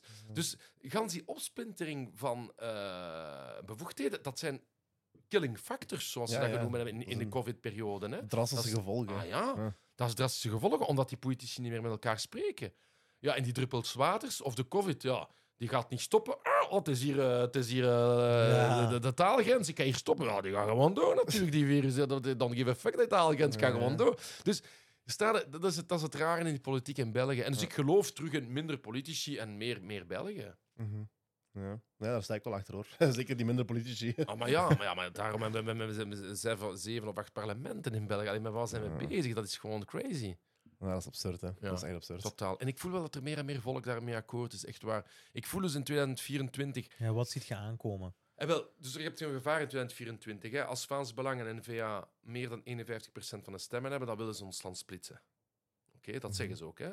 Ziet je dat als een realistisch iets? ja, zij zeggen van wij willen het land splitsen als wij de meerderheid hebben.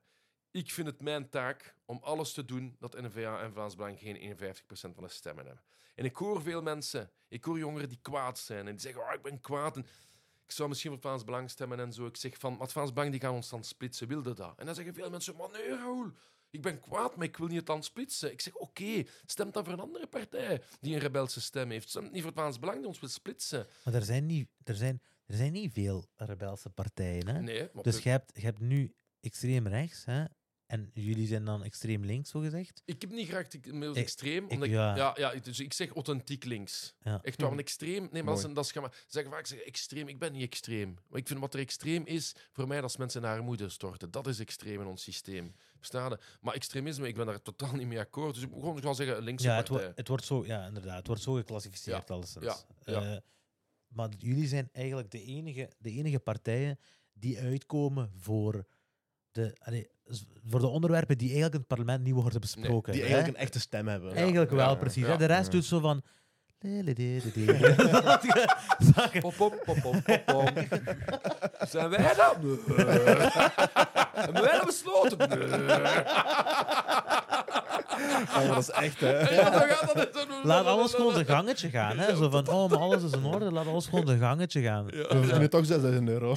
Oh ja, maar het is, maar ja, maar het, maar het is ook het is altijd zo geweest voor hun. Ze, ze hebben nooit echt oppositie gehad buiten het systeem. Dus voor hun is dat nieuw voor al die partijen. Die hebben gewoon 30, 40 jaar lang gedaan wat ze wouden. Ja, ja, ja. En dat is nu wat er aan het veranderen is. En het is moeilijk voor de kiezer om dan tussen, tussen, de, tussen twee vellen te gaan, Ja. te gaan, ja.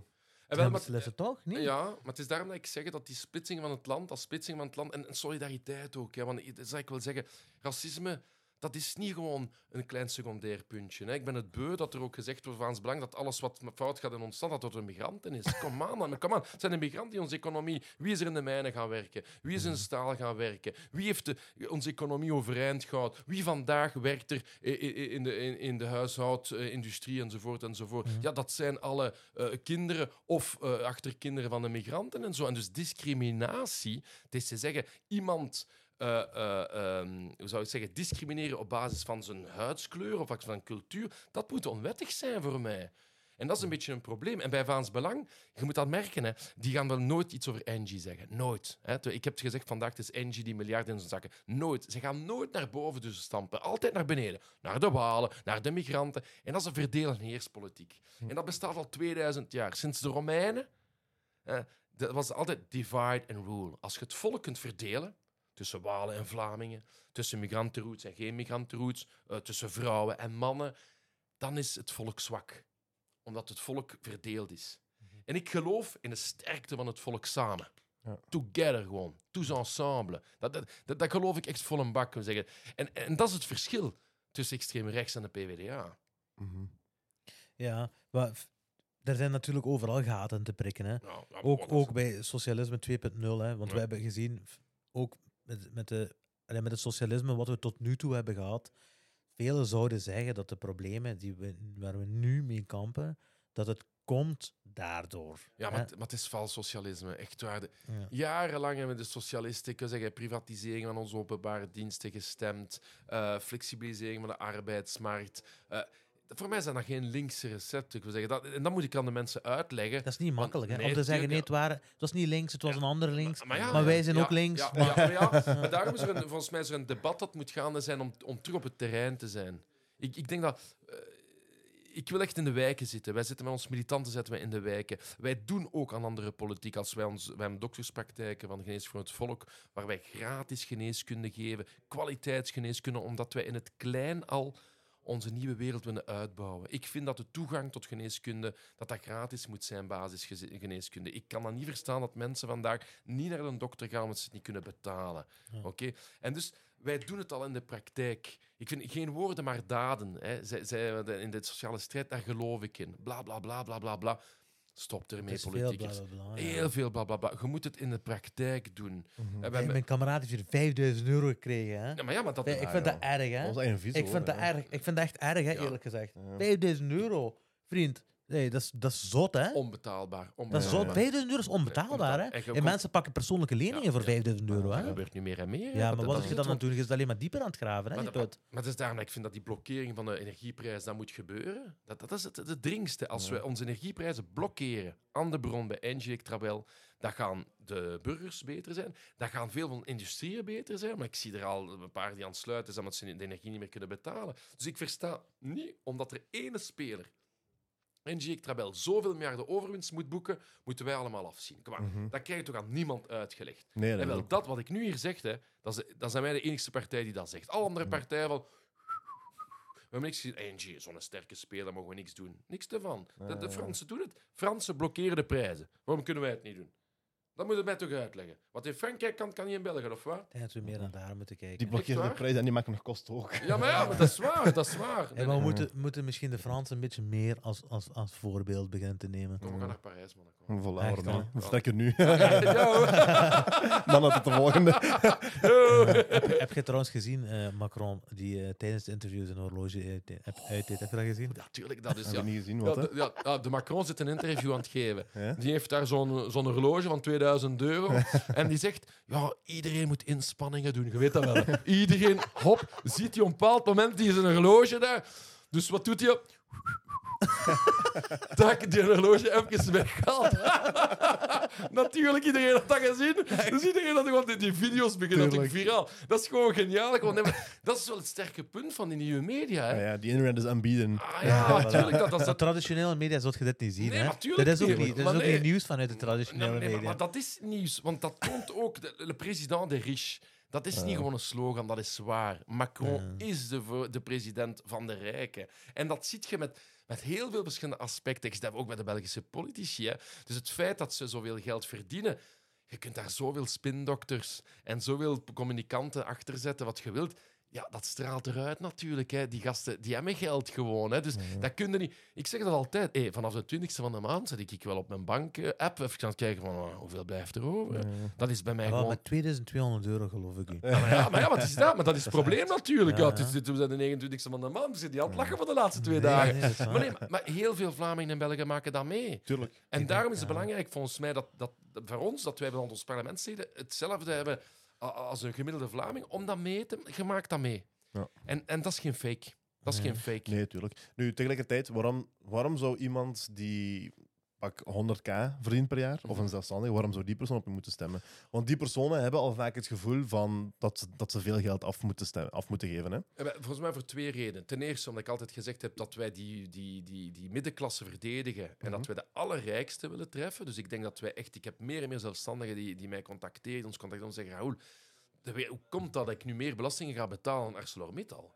Je, hebt, je hebt geen grote bedrijven die er 0,1% eh, belastingen betalen. Ik zou willen weten hoeveel zelfstandigen 0,1% belastingen betalen. Hè? Ik ken er geen Dus, ik enkele. ken er geen enkele. ik ken er geen- Dus Dus je je blauw Ah, aan. maar ja, maar natuurlijk. Dat, wel, ja, maar dus in de belastingen eh, heb je eigenlijk, eigenlijk een, een, een, een klassenverhouding in de belastingen. En dus veel mensen zeggen, ja, PvdA hebt gelijk. De grote spelers die ontsnappen aan belastingen en wij moeten doorbetalen. Dus dat denk ik. En ten tweede zie ik ook veel mensen zeggen van, oké, ik heb het een beetje beter. Maar ik vind ook dat er een probleem is dat onze maatschappij, waar de armer armer worden en de rijken rijker worden. En die een, een solidariteitsgevoel hebben van, eh, ik geloof in gelijkheid. Er zijn veel studies die aantonen dat een ongelijke maatschappij iedereen ongelukkig maakt. Ja. Dat je meer ook- drugsproblemen, meer geweldproblemen, onderwijsproblemen. Dus heel veel problemen zijn gelinkt aan, aan ongelijkheid. Omdat, omdat die ongelijkheid spanning brengt in, in de samenleving. En als er minder ongelijkheid, en minder ongelijkheid, dat wil niet zeggen dat iedereen hetzelfde moet verdienen. Nee, de kloof moet gewoon minder groot zijn. Hè? Is dat. Ja. Maar ik heb altijd iemand die meer verantwoordelijkheden heeft. Iemand die flexibel werkt. Dat die wat meer verdient dan iemand die halftijds werkt. Ik heb daar geen probleem mee. Mhm. Mijn probleem als de verhoudingen zijn dat de CEO van De Leize, dat hij zichzelf gewoon miljoenen euro eh, loon geeft, terwijl het iemand in De Leize 1700 euro verdient voor, voor, voor daar zijn dagen te gaan werken. Daar zit toch met een probleem. Miljoenen enerzijds en anderzijds, ik wil zeggen, eh, van jongerlonen. Dus daar gaat het. En daar denk ik wel dat mensen die, die deftig hun geld eh, verdienen, dat die denken van, je hebt gelijk, Raoul, er, gaat iets, er draait iets niet meer rond in onze maatschappij. Ja. Eh, ja. Dat was de Nu, bedoeling van belastingen, denk ik. Om ook hè. zo de dingen, Mhm. hoe zeg je dat, devil's advocate te spelen ook. Ehm, stel dat ik een bedrijf open, op mijn achttiende, ik open een bedrijf en ik groei en ik groei en ik groei en ik steed er uren en zweet en tranen en weet ik veel wat allemaal. En binnen twintig jaar word ik een Delijs, inshallah. Nee. Dan ga ik op mijn tenen getrapt worden als Ja. jij tegen mij zegt, die kassier die twintig jaar lang geen klote heeft gedaan, exact eh, Ja. die, moet even, of ja, die moet meer verdienen of de kloof tussen uw loon en zijn loon en haar loon is te groot. Dan ga ik op mijn tenen getrapt zijn, denk ik. Maar je hebt daar twee elementen in. Hè. Mhm. Eh, het, het eerste, eh, economisch gezien bestaat uw geval bijna niet. Is te zeggen dat bij de superrijken in België, enfin in Frankrijk is een studie, maar in België zal het hetzelfde zijn, Mhm. 70 à 80 procent van superrijken krijgen hun geld eigenlijk door erfgoed. En dat is Oké. gewoon erf. Assholes. Dus, en- en- ja, maar ja, ja, maar, ja, maar dat is het probleem. Want eigenlijk is de, de markt zodanig gedomineerd door monopolievorming, dat jij eigenlijk als zelfstandige niet kunt doorbreken. Ja. Ik heb een bepaald ja. sectoren gehad, maar veel de lijzen. Jij kunt niet meer doorbreken in de, de winkelsector, omdat er nu al 10 à 15 monopolies de markt gewoon totaal controleren. Maar dus wat ik vertelde rond, rond eh, veel winkels, datzelfde rond wel, bier bijvoorbeeld. Ja, AB één- ja, de. AB InBev.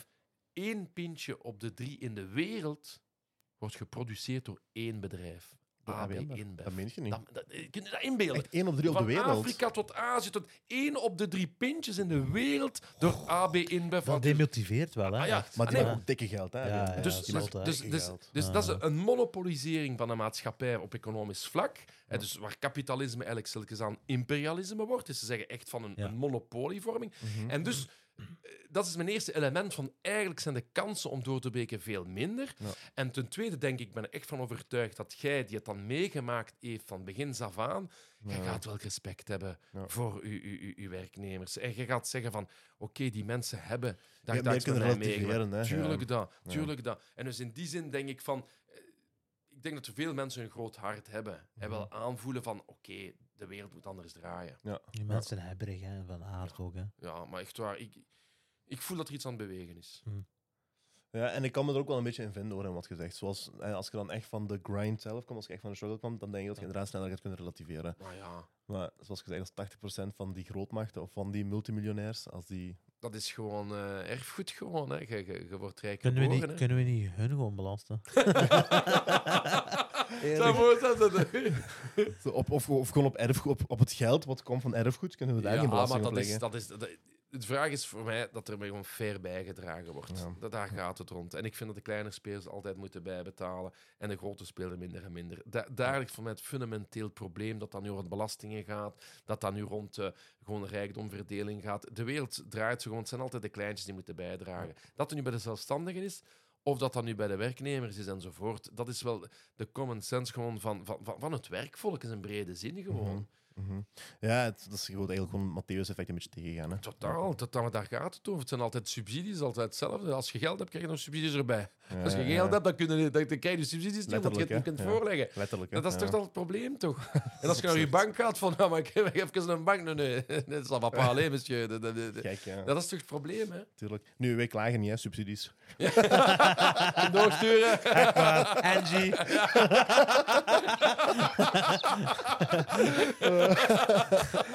Eh, nee, ik, ik wil wel nog even terug, want ik wilde het net zeggen, maar ik ben het vergeten.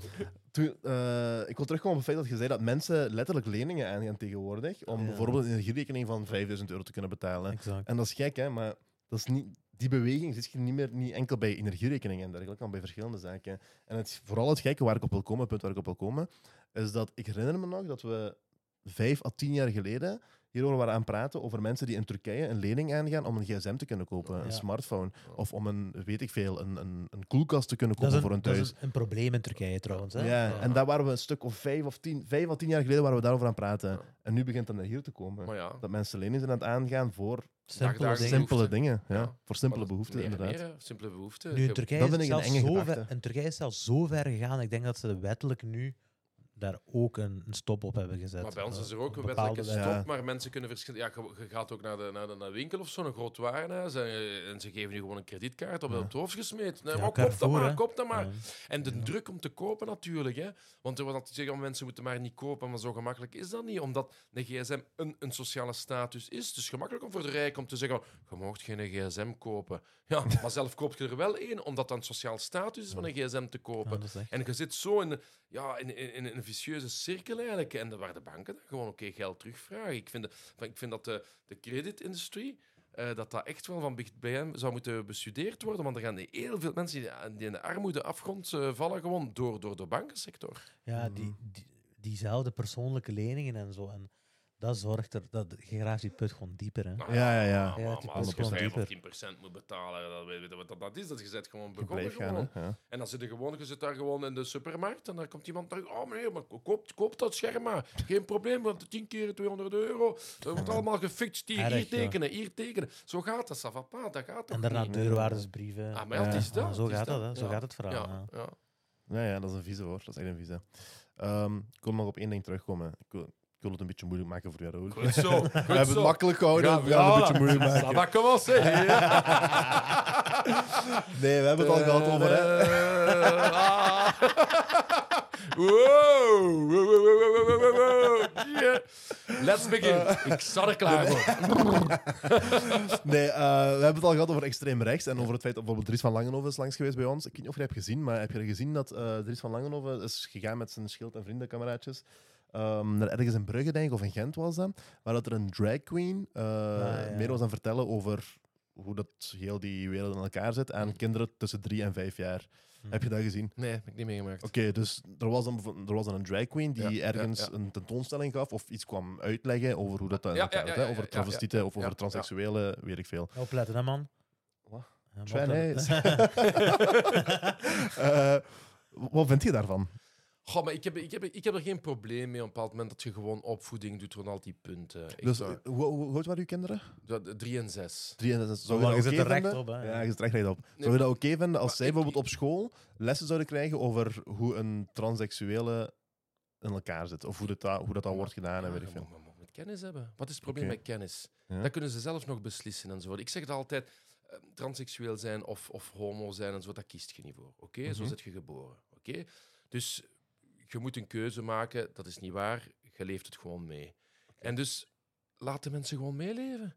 Laat de mensen uitblazen. Ik, vind, ik ben het beu met altijd de mensen gaan oordelen rond een persoonlijke keuze. Dat dat nu rond seksualiteit gaat, dat dat nu rond cultuur gaat. Dat... Laat de mensen met rust. Gewoon die fuck, gewoon echt waar. En dus in die zin dat er nu informatie gegeven wordt. En informatie, dat is objectieve informatie. Dan gaan al die gasten een beetje, al die kindertjes een beetje van... Oké, ik ben niet anormaal. Als ik mij vrouw voel, oké, dan ben ik niet anormaal, dan ben ik niet gehandicapt. Nee, helemaal niet. Je hoort bij onze samenleving. Oké, als Ja. ik nu een jongen ben en ik graag een jongen zie, oké, ik ben niet abnormaal. Ik ben gewoon een jonge gast die... Dat is het leven nu eenmaal, kom aan. Het leven is toch al moeilijk genoeg om elkaar allemaal te beginnen zeggen oh, en jij doet dat graag, en jij doet dat graag, en jij doet dat graag. Hé, laten we een beetje stoppen daarmee.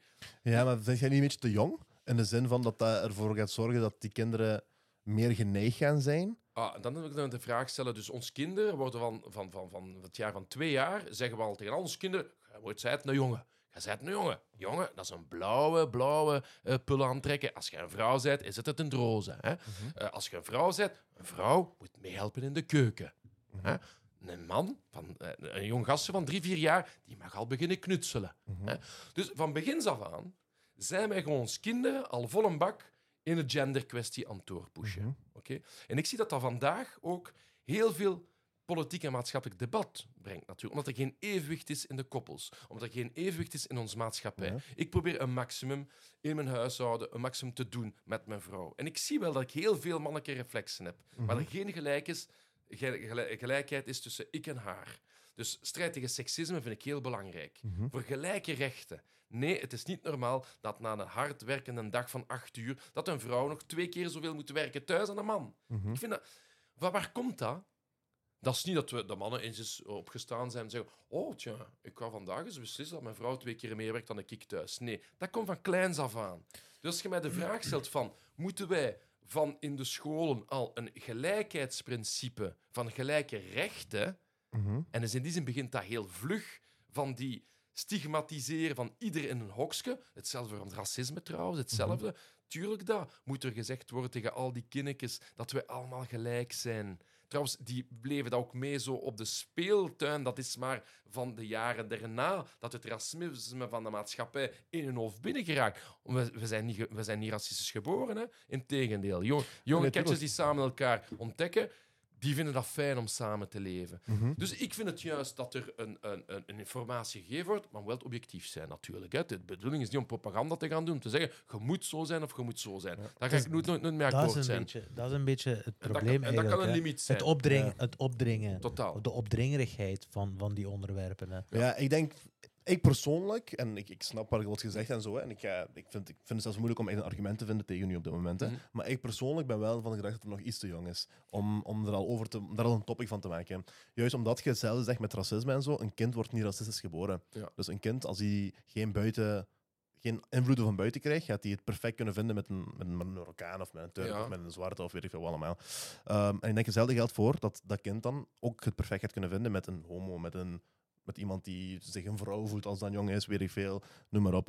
Ehm, zonder dat die topics aan bod moeten komen. Op school echt, of als lessen echt. Maar het probleem, Op dat, die het leeftijd. probleem dat topics wel aan bod geraken op tv of in de families en zo, maar rond de leeftijd, daar kan ik in komen, we moeten discussie hebben. want Is dat nu vier, vijf, zes jaar en Mhm. zo? Rond de- Dat is jong. maar, maar, maar ik zie wel dat racisme bijvoorbeeld relatief jong begint. Ja. Ehm, Dat komt omdat van de dat- ouders. Hè. Ja. Ja, en, en dus die discussie van gelijkheid, maar je moet dat goed aanbrengen en zo. Want Mhm. ik zeg altijd, wij- wij, wij worden geboren als een sociaal wezen. Ik heb biologie gestudeerd, hè, dus Oké. mijn, studies zijn ik biologie. Oké. Ja, wat- En ik psychologie, dus dat is een Ja, leuke. ja. ideaal, ja.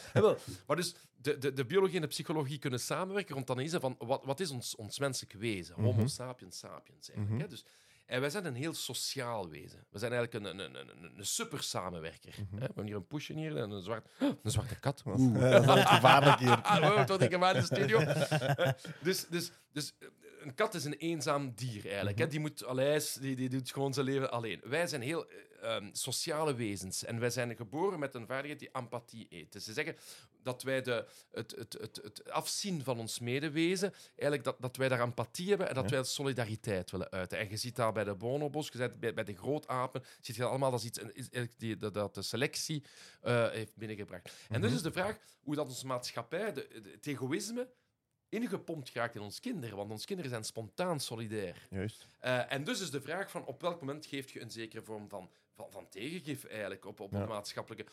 En dus ja, dat kan de discussie zijn, eh, welke leeftijd, misschien dat betere vijf of zes jaar en zo, maar het begint wel vlug, de maatschappij. En dus ik vind het wel belangrijk dat een, een jong gastje, eh, die vijf of zes jaar is of zo, als hij zich anders voelt of zo, dat hij zich goed voelt. Dat vind ik het belangrijkste. Wat ik wil is dat de mensen zich goed voelen. En Ja. dat er geen stigmatisering is. We zijn met onze eigen vaardigheden, we zijn allemaal anders. eh, en dus moeten we al eens kunnen zijn allemaal. Ja, nu bij jonge leeftijd is dat gevaarlijk dat er veel twijfel, dat er veel twijfel wordt ontstaan. Zo, hè. Dat het gevaarlijke daarin is, eh, wel, van mij mag ook iedereen zich goed voelen. Maar er moet geen twijfel gecreëerd worden waar, Waar geen het- twijfel is. Waar geen twijfel is, Ja. En, en, en als jij nu tegen iemand van, van zes, zeven gaat vertellen van, eh, ja, dit en... zeker zo weg, zoals gezegd, een, een travestiet die dan een beetje les geeft aan drie tot vijfjarigen. Eh, als kind, je kijkt op naar, naar, naar oudere mensen. Mhm. En het kan zijn dat jij je dan gaat gedragen naar wat je eigenlijk niet zijt. En Ja. dan is het gemakkelijk om te zeggen van ja, je bent misschien zo geboren. Ja, nee, het is in je strot geduwd geweest. Ja, maar aan de andere kant is ook waar. Hè. Je hebt heel veel eh, jonge meisjes en jonge mannen die homo zijn, maar die het niet, dur- die het niet durven zeggen, zeggen en zijn, omdat de druk van de maatschappij er is. En die voelen zich al heel vroeg heel slecht, want zij voelen wel van, goh, eigenlijk, die mannen, pff, dat is niet mijn dingen, maar... En, en, en, en, en ze kunnen dat niet uiten. Dus dat ik zie, ik heb vrienden die mij zeggen van, goh, het is zo moeilijk geweest om mijn coming-out te maken en zo. Dus het probleem ligt wel dubbel in onze maatschappij. Ja, het probleem is dubbel. Ja, ja, dat Ja, is sowieso. En zo het, is, ja. en het Dubbel, is ja. vooral dat we gewoon respect tegenover elkaar moeten hebben en zo. En dat elkeen een beetje zijn keuze kan volgen. Mhm. Ik zeg het nog maar, je kiest daar niet voor. Je zijt het. Mhm. En in die zin, en, en het is dat dat heel veel... Ik voel dat er veel leed is. Veel Ja. mensen die gewoon niet... Voor mij is het gemakkelijk geweest. Ja, oké, ik viel op vrouwen en dat was logisch van op vrouwen te vallen. Ik dat was, maar ik kan me echt inbeelden dat dat, dat, dat dat heel moeilijk moet zijn voor jongeren vandaag om te zeggen: Oké, ik ga mijn moed moeten nemen om te zeggen van dat ik nu op mannen op vrouwen val. Ik vind dat moeilijk en ik vind dat echt spijtig. We moeten niemand gaan bestedigen Nee, natuurlijk. nee, hè. Nee, Dus nee, natuurlijk nee, niet, natuurlijk nee, niet. Uiteindelijk, wij leven, wij leven vooral van het principe van leef en laat leven. Hè. Ja. Maar dat geldt ook voor ons. Hè. Totaal. Leef en laat ons En- ook leven. Ja, hè. tuurlijk dat. Ga dan Tuurlijk beide dat. richtingen. Tu- In beide richtingen, hè. heel Ja. belangrijk. Ja. In beide richtingen. 100 procent. Nee, nee, Eh Raoul, het is, eh, ik weet dat je om acht uur ergens moet zijn.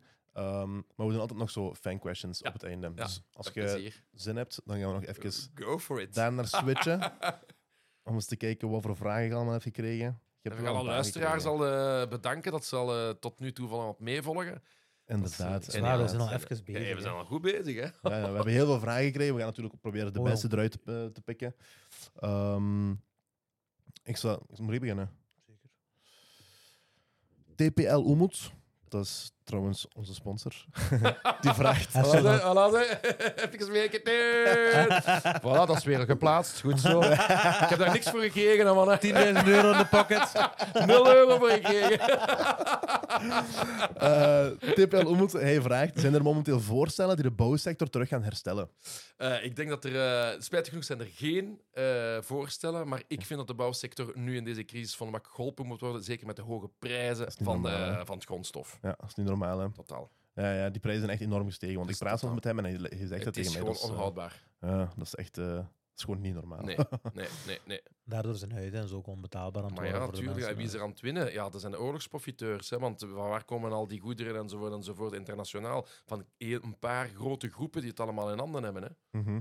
ja, ja, ja. En wie moet er dan betalen? De mensen die hun huis laten bouwen en degene die de contracten hebben opgesteld twee jaar geleden met de kleine zelfstandigen en die moeten bijvolgen met de prijzen. Het wordt onhoudbaar. Het is gewoon niet meer betaalbaar. Niet meer, niet Wonen, meer. gewoon. Wonen wordt gewoon huis. onbetaalbaar. Gewoon. Wonen, hè. Jong koppel vandaag kan gewoon niet meer Ja. kopen. Hè. Nee, Laat ja. staan bouwen. Ja. Echt waar. Ja. Zeg maar. Eh, pum, pum, pum, pum. Ik zal, ik zal, ik zal je Dus er is, er is een vieze. Er is ene die werkt en de andere niet. Hè. Ja. Altijd hetzelfde. ja. Altijd hetzelfde. hè. Ze zeggen wel dat ik lijk op een Italiaan soms. Dat is, dat, is, dat is gelijk die wegenwerkers. Hè, of zo. Eh, Steven Brigitta, die heeft trouwens een eh, afbeelding van de lijst als profielfoto. Ah. Die vraagt: waar zit je het liefst? Luik, Hasselt of Ruddervoorde? Godverdikke. Dat is wat een vieze, hè? Dat is een vieze, hoor. Liège, Luik, stad van mijn hart. Ja, toch? Dus dat vol een bak. Eh. Maar ik, ja, ik ontdek nu wel gans de vier hoeken van België. Ja. Eh, en het is wel goede ambiance overal eigenlijk. Oké, ja. Ja. Ja, ja. Ja, ja, we zitten goed, hè? We zitten goed in België. ja. En dus ik kom vaak naar Limburg. Hè. Trouwens, ik zal niet naar Bilzen, want wij nemen hier op in Bilzen. Maar ik ga vaak naar het zwembad in Bilzen. Hè. Ah, juist, dat je dat Met de kids, hè, Ja, gewoon. ja. Ja, de keifijn zwembad. Je hebt daar gewoon op de glijbaan, patat. Nice. Voor u of voor de kids? U al de kids. de voorzitter van de PvdA. Wow! Waar is hem? Waar is hem? Ja, maar uw DJ-set misschien, je weet nooit, hè? Uh, je Eh, een vraag stellen? ja, of, eh? ik, Heb je nu een vraag? ik, ga, ik ga twee vragen samenvoegen om, Ah. natuurlijk, om natuurlijk in te halen. Hè. ja, ja, ja. Eh, Pizzeria Rocco Cagliostro zegt waarom hebben we een koning in België? En eh Rocco. Hisham B. en hij is van de Richem. 23, SO Hisham, zegt is het koningshuis nog nuttig of moeten we schakelen naar een republiek? ja, wij zijn een Republikeinse partij. Hè? Dus eh, wij vinden dat de koning niet nodig is. Hè? Dus à la Française. Eh, Ja. dus, eh, dus, wel, dus we kunnen beginnen met eerst al eh, die dotaties af te schaffen Mhm. naar het Koningshuis. Eh, maar dus ja, wij zijn een partij die eigenlijk niet echt voor de koning is. Ah, Als Filip meeluistert, sorry man. dat, is, dat, is, dat zijn die, eh, die erfgoeden hè, die we moeten belasten, wat we Totaal. zeiden. Hè. Totaal, totaal. Oké. Ehm, Milad Achternaam, onze nefo, vraagt: eh, betaalt de Belgische overheid echt meer voor Russische gas? Of betaalt enkel de burger meer? Eh, de burger, hè. Maar ik heb direct gezegd van begins af aan, die sancties tegen Rusland, wie gaat dat betalen? Dat is de Belg. En dat is wat er nu aan het gebeuren is. Je hebt oorlogsprofiteurs, dat zijn grote bedrijven die heel veel geld aan het verdienen zijn, vooral in de energiesector met die oorlog. En wie moet dat betalen, zijn wij. Dus zoals altijd, de burger is de dupe. Totaal, totaal. We hadden, we Ja. hadden het er straks over, eh, over Israël en Pa- Palestina. Aansluitend aan, aan dit onderwerp Mhm. stelt eh, Hans Hanna de vraag: waarom is het zo hard voor de PvdA om zich, te- om zich uit te spreken over geweld tegen Oeigoeren? Eh, We hebben dat uitgesproken, hè. we hebben natuurlijk een veroordeling eh, geuit. Hè. Maar ik Mhm. heb gewoon die hypocrisie, waarop ik aangeduid heb van als het voor de Chinezen en de Russen is, dan sancties. Maar als het over Israël gaat of Saudi-Arabië en zo, dan geen sancties. Dus die hypocrisie, dat wou ik uiten. En dus daarom hebben wij een eh, onthouding gestemd. Maar natuurlijk hebben we dat veroordeeld. Ja, dat, dat, dat valt ook niet goed te praten. dus Nee, tuurlijk niet, tuurlijk niet. Maar hypocrisie valt ook niet goed te praten. En de bedoeling is natuurlijk wel om een oorlog te beginnen met China. En dan denk ik van, dat brengt ook naar een wereldoorlog. Ja. Oh, ja. Dus eh, dat is mijn probleem. Je voelt dat er een koude oorlog terug eh, aan binnenkomen is en daar moeten we niet mee beginnen. Hm. Dus stop met de hypocrisie. Maar daar hebben we niet tegen gestemd. Maar onthouding, omdat natuurlijk een veroordeling hebben rond die repressie. Ja.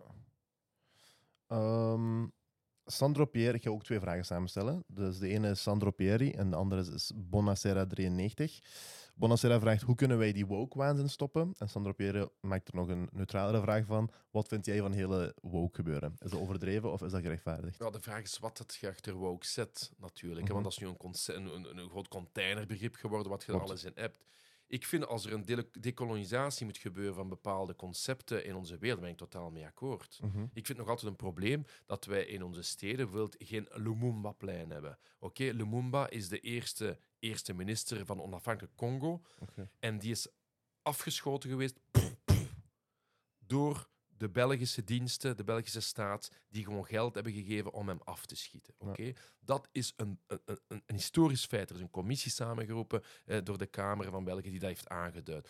Dus ik vind vandaag, als wij een zekere herinnering moeten hebben van dat de kolonisatie volkeren heeft doen afzien, Mhm. dan vind ik dat dat in het politiek-maatschappelijk debat mag en moet gebeuren. Ja. Eh, dus voor mij is dat niet woke. Voor mij is dat anti-imperialisme. Ja. Eh, dus, dus, dus, voilà. dus die, die visie volgens mij zijn we een beetje... Als ik eh, Bart de Wereld vandaag wil spreken van anti-woke, anti-woke, anti-woke, maar, maar dat is, volgens mij is dat een geheimzinnige vijand volgens mij die niet bestaat. Gewoon dat hij gewoon... Ja, hij heeft gewoon de- een nood aan een, een, een geheimzinnige vijand te vinden. Dus daar ben ik niet mee akkoord. Maar dat wil niet zeggen dat wij geen tolerantie kunnen hebben eh, onder elkaar. Dus voilà, dus in die zin is voor mij nog altijd het woord, wat is woke? Tuurlijk. Ik denk als ik voor mezelf mag spreken, dan komt het terug neer op dat, wat, dat- mijn laatste vraag eigenlijk. Hè. Mhm. Ehm, van dat het bijvoorbeeld te jong is om op die leeftijd al over zo'n zaak eh, geëduceerd te worden. Denk, dat is zo de, de, de afweging, denk ik. Ja. Dat, ik zou dat bijvoorbeeld als woke Het is dat. in, in, in een container van woke zetten. Het is dat, Voilà. het is dat. Maar ik denk van elkaar leren kennen en zo. Ja. Allee, eh, ik, eh, jonge gasten wil leren kennen hoe dat in Afrika gaat, hoe dat in Mhm. Turkije gaat, hoe dat in Italië, Italië gaat. Ik zeggen, wij zitten veel in de klassen met veel verschillende oorsprongen. Maar wie legt ons een beetje uit hoe dat de geschiedenis, Mhm. hoe dat de realiteit is van wat waar ons vriendjes komen? Dat is toch een probleem op een bepaald moment. Dus alleen maar geschiedenislessen krijgen van de koning Albert, koning Leopold. Come on, zeg, Nee, laat ons een beetje van elkaar leren kennen en zo. Hè? Waar krijgen we les van? Waarom zijn Turken, Italianen, Grieken en zo in de mijnen komen werken? Wat deden we in de mijnen? Hè, dus in die zin vind ik soms een probleem dat ons geschiedenislessen veel meer lesgeven rond ja, wie zijn de grote meneren van ons geschiedenis. Die nu niks meer doen. Het is dat. Terwijl de echte geschiedenis ons sociale strijd is. Ja, ja, En dus in die zin vind ik wel dat er een debat moet kunnen gebeuren van wie geeft en welke content geven aan de geschiedenis. Ja. Ik zeg altijd, geschiedenis wordt geschreven door jagers, Mhm. niet door de konijnen.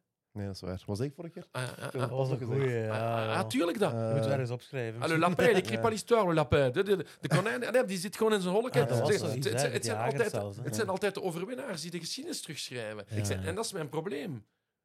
Wie kent Ah, er nu... ik zei, Ja. zolang de jager de held is... Nee, fuck. We dat gaan hem terugvinden. We gaan hem terugvinden. ja, die Ik is belangrijk. Ik zal Ja. een vraag stellen. Nee, maar pak. Ja, stel een vraag. Waar, waar krijg je de geuzen bijvoorbeeld? De, geu- leven de geus. Hè? De, de, de tijd waar de, de Vlamingen, ik zeggen, waar, waar, de, waar de, de, eh, de, hoe zeg, de boeren in Vlaanderen opstanden hebben gedaan, 16, 17e Ja. eeuw. zo. Dat, dat moeten we allemaal op school leren. Want natuurlijk trekt je daar lessen uit rond het verzet van vandaag. Mhm. Ja. En die sociale geschiedenis, die wordt volgens mij te, te weinig gegeven. Nu, we hebben Ja. sowieso daar is veel kritiek op te geven op de geschiedenislessen nu. Ja. Ja, dat is ook, dat is We ook. leren enkel over, over, over de wereldoorlog eigenlijk. Hè? Ja, dat is echt. En ook zoals je zelf ook zei, over Congo hebben we ook heel, veel te weinig gezien. Weinig, gewoon, hè. Ja. Dat is absurd gewoon. En in die zes jaar tijd heb je er misschien één trimester even iets over gezien of zo. Het is Dus.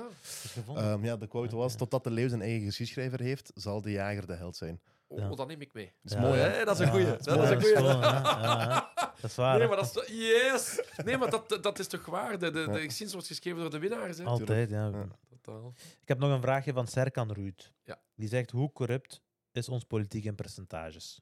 Ha. In België bedoelt hij. Dus Ja, ja, in België. België. Voor mij, je hebt corruptie en corruptie. Dus de echte corruptie, het is te zeggen van echt wel een envelop onder de tafel, volgens mij is, Mhm. dat, is, dat, is dat een heel grote minderheid. Ja. Ik, ik denk dat dat niet veel volk is. Het komt wel naar voren enzovoort enzovoort. Ik denk dat eerder het systeem in elkaar wordt gezet Ja. dat er veel geld naar politici gaat. En dus dat ze een andere wereld leven. Eh, dus je hebt veel co- corruptie, heb je natuurlijk. Maar dus als het daarover gaat, rond die ideologische corruptie, dus niet direct met het geld onder de tafel, maar het Mhm. geld boven de tafel, dat zit volgens mij heel breed. Omdat het systeem gekend, het systeem Ja. 6000 euro, een minister, dat is 11.000 euro net op per maand. Je kent de bedragen gewoon. En dat is een probleem in onze Belgische politiek. Ja. Duidelijk. En ja, gewoon een chic woord vinden, hè, vergoeding. En, dat is, en dat is ook goed, hè.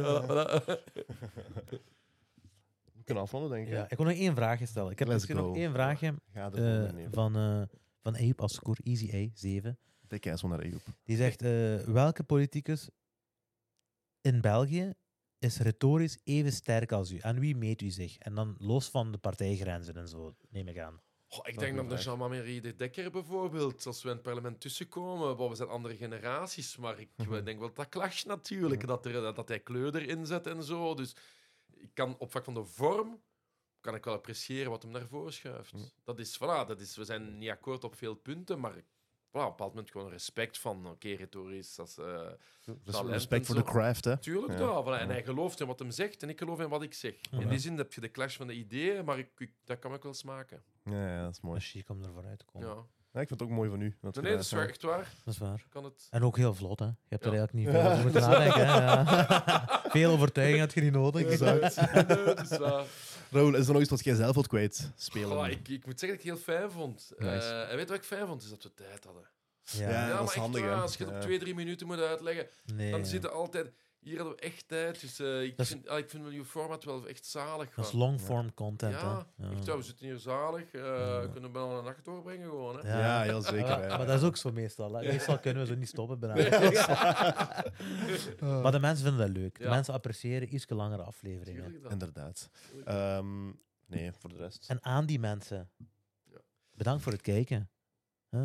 Bedankt voor het luisteren als je op Spotify zit of op Apple Podcasts. Eh, weet ook dat die afleveringen allemaal in volle glorie te zien zijn op YouTube. Dat die in verteerbare content te zien zijn op Instagram, op YouTube Shorts. Ja, Niet verteerbaar zeggen. echt waar.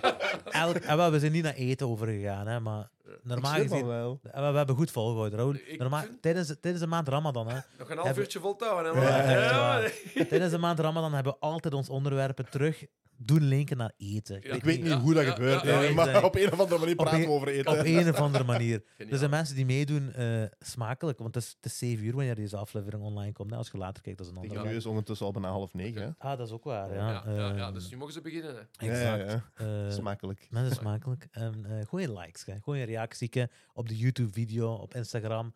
Eh, TikTok is gaande, zoals altijd. Eh, bedankt. Bedankt voor alles. Bedankt voor de support.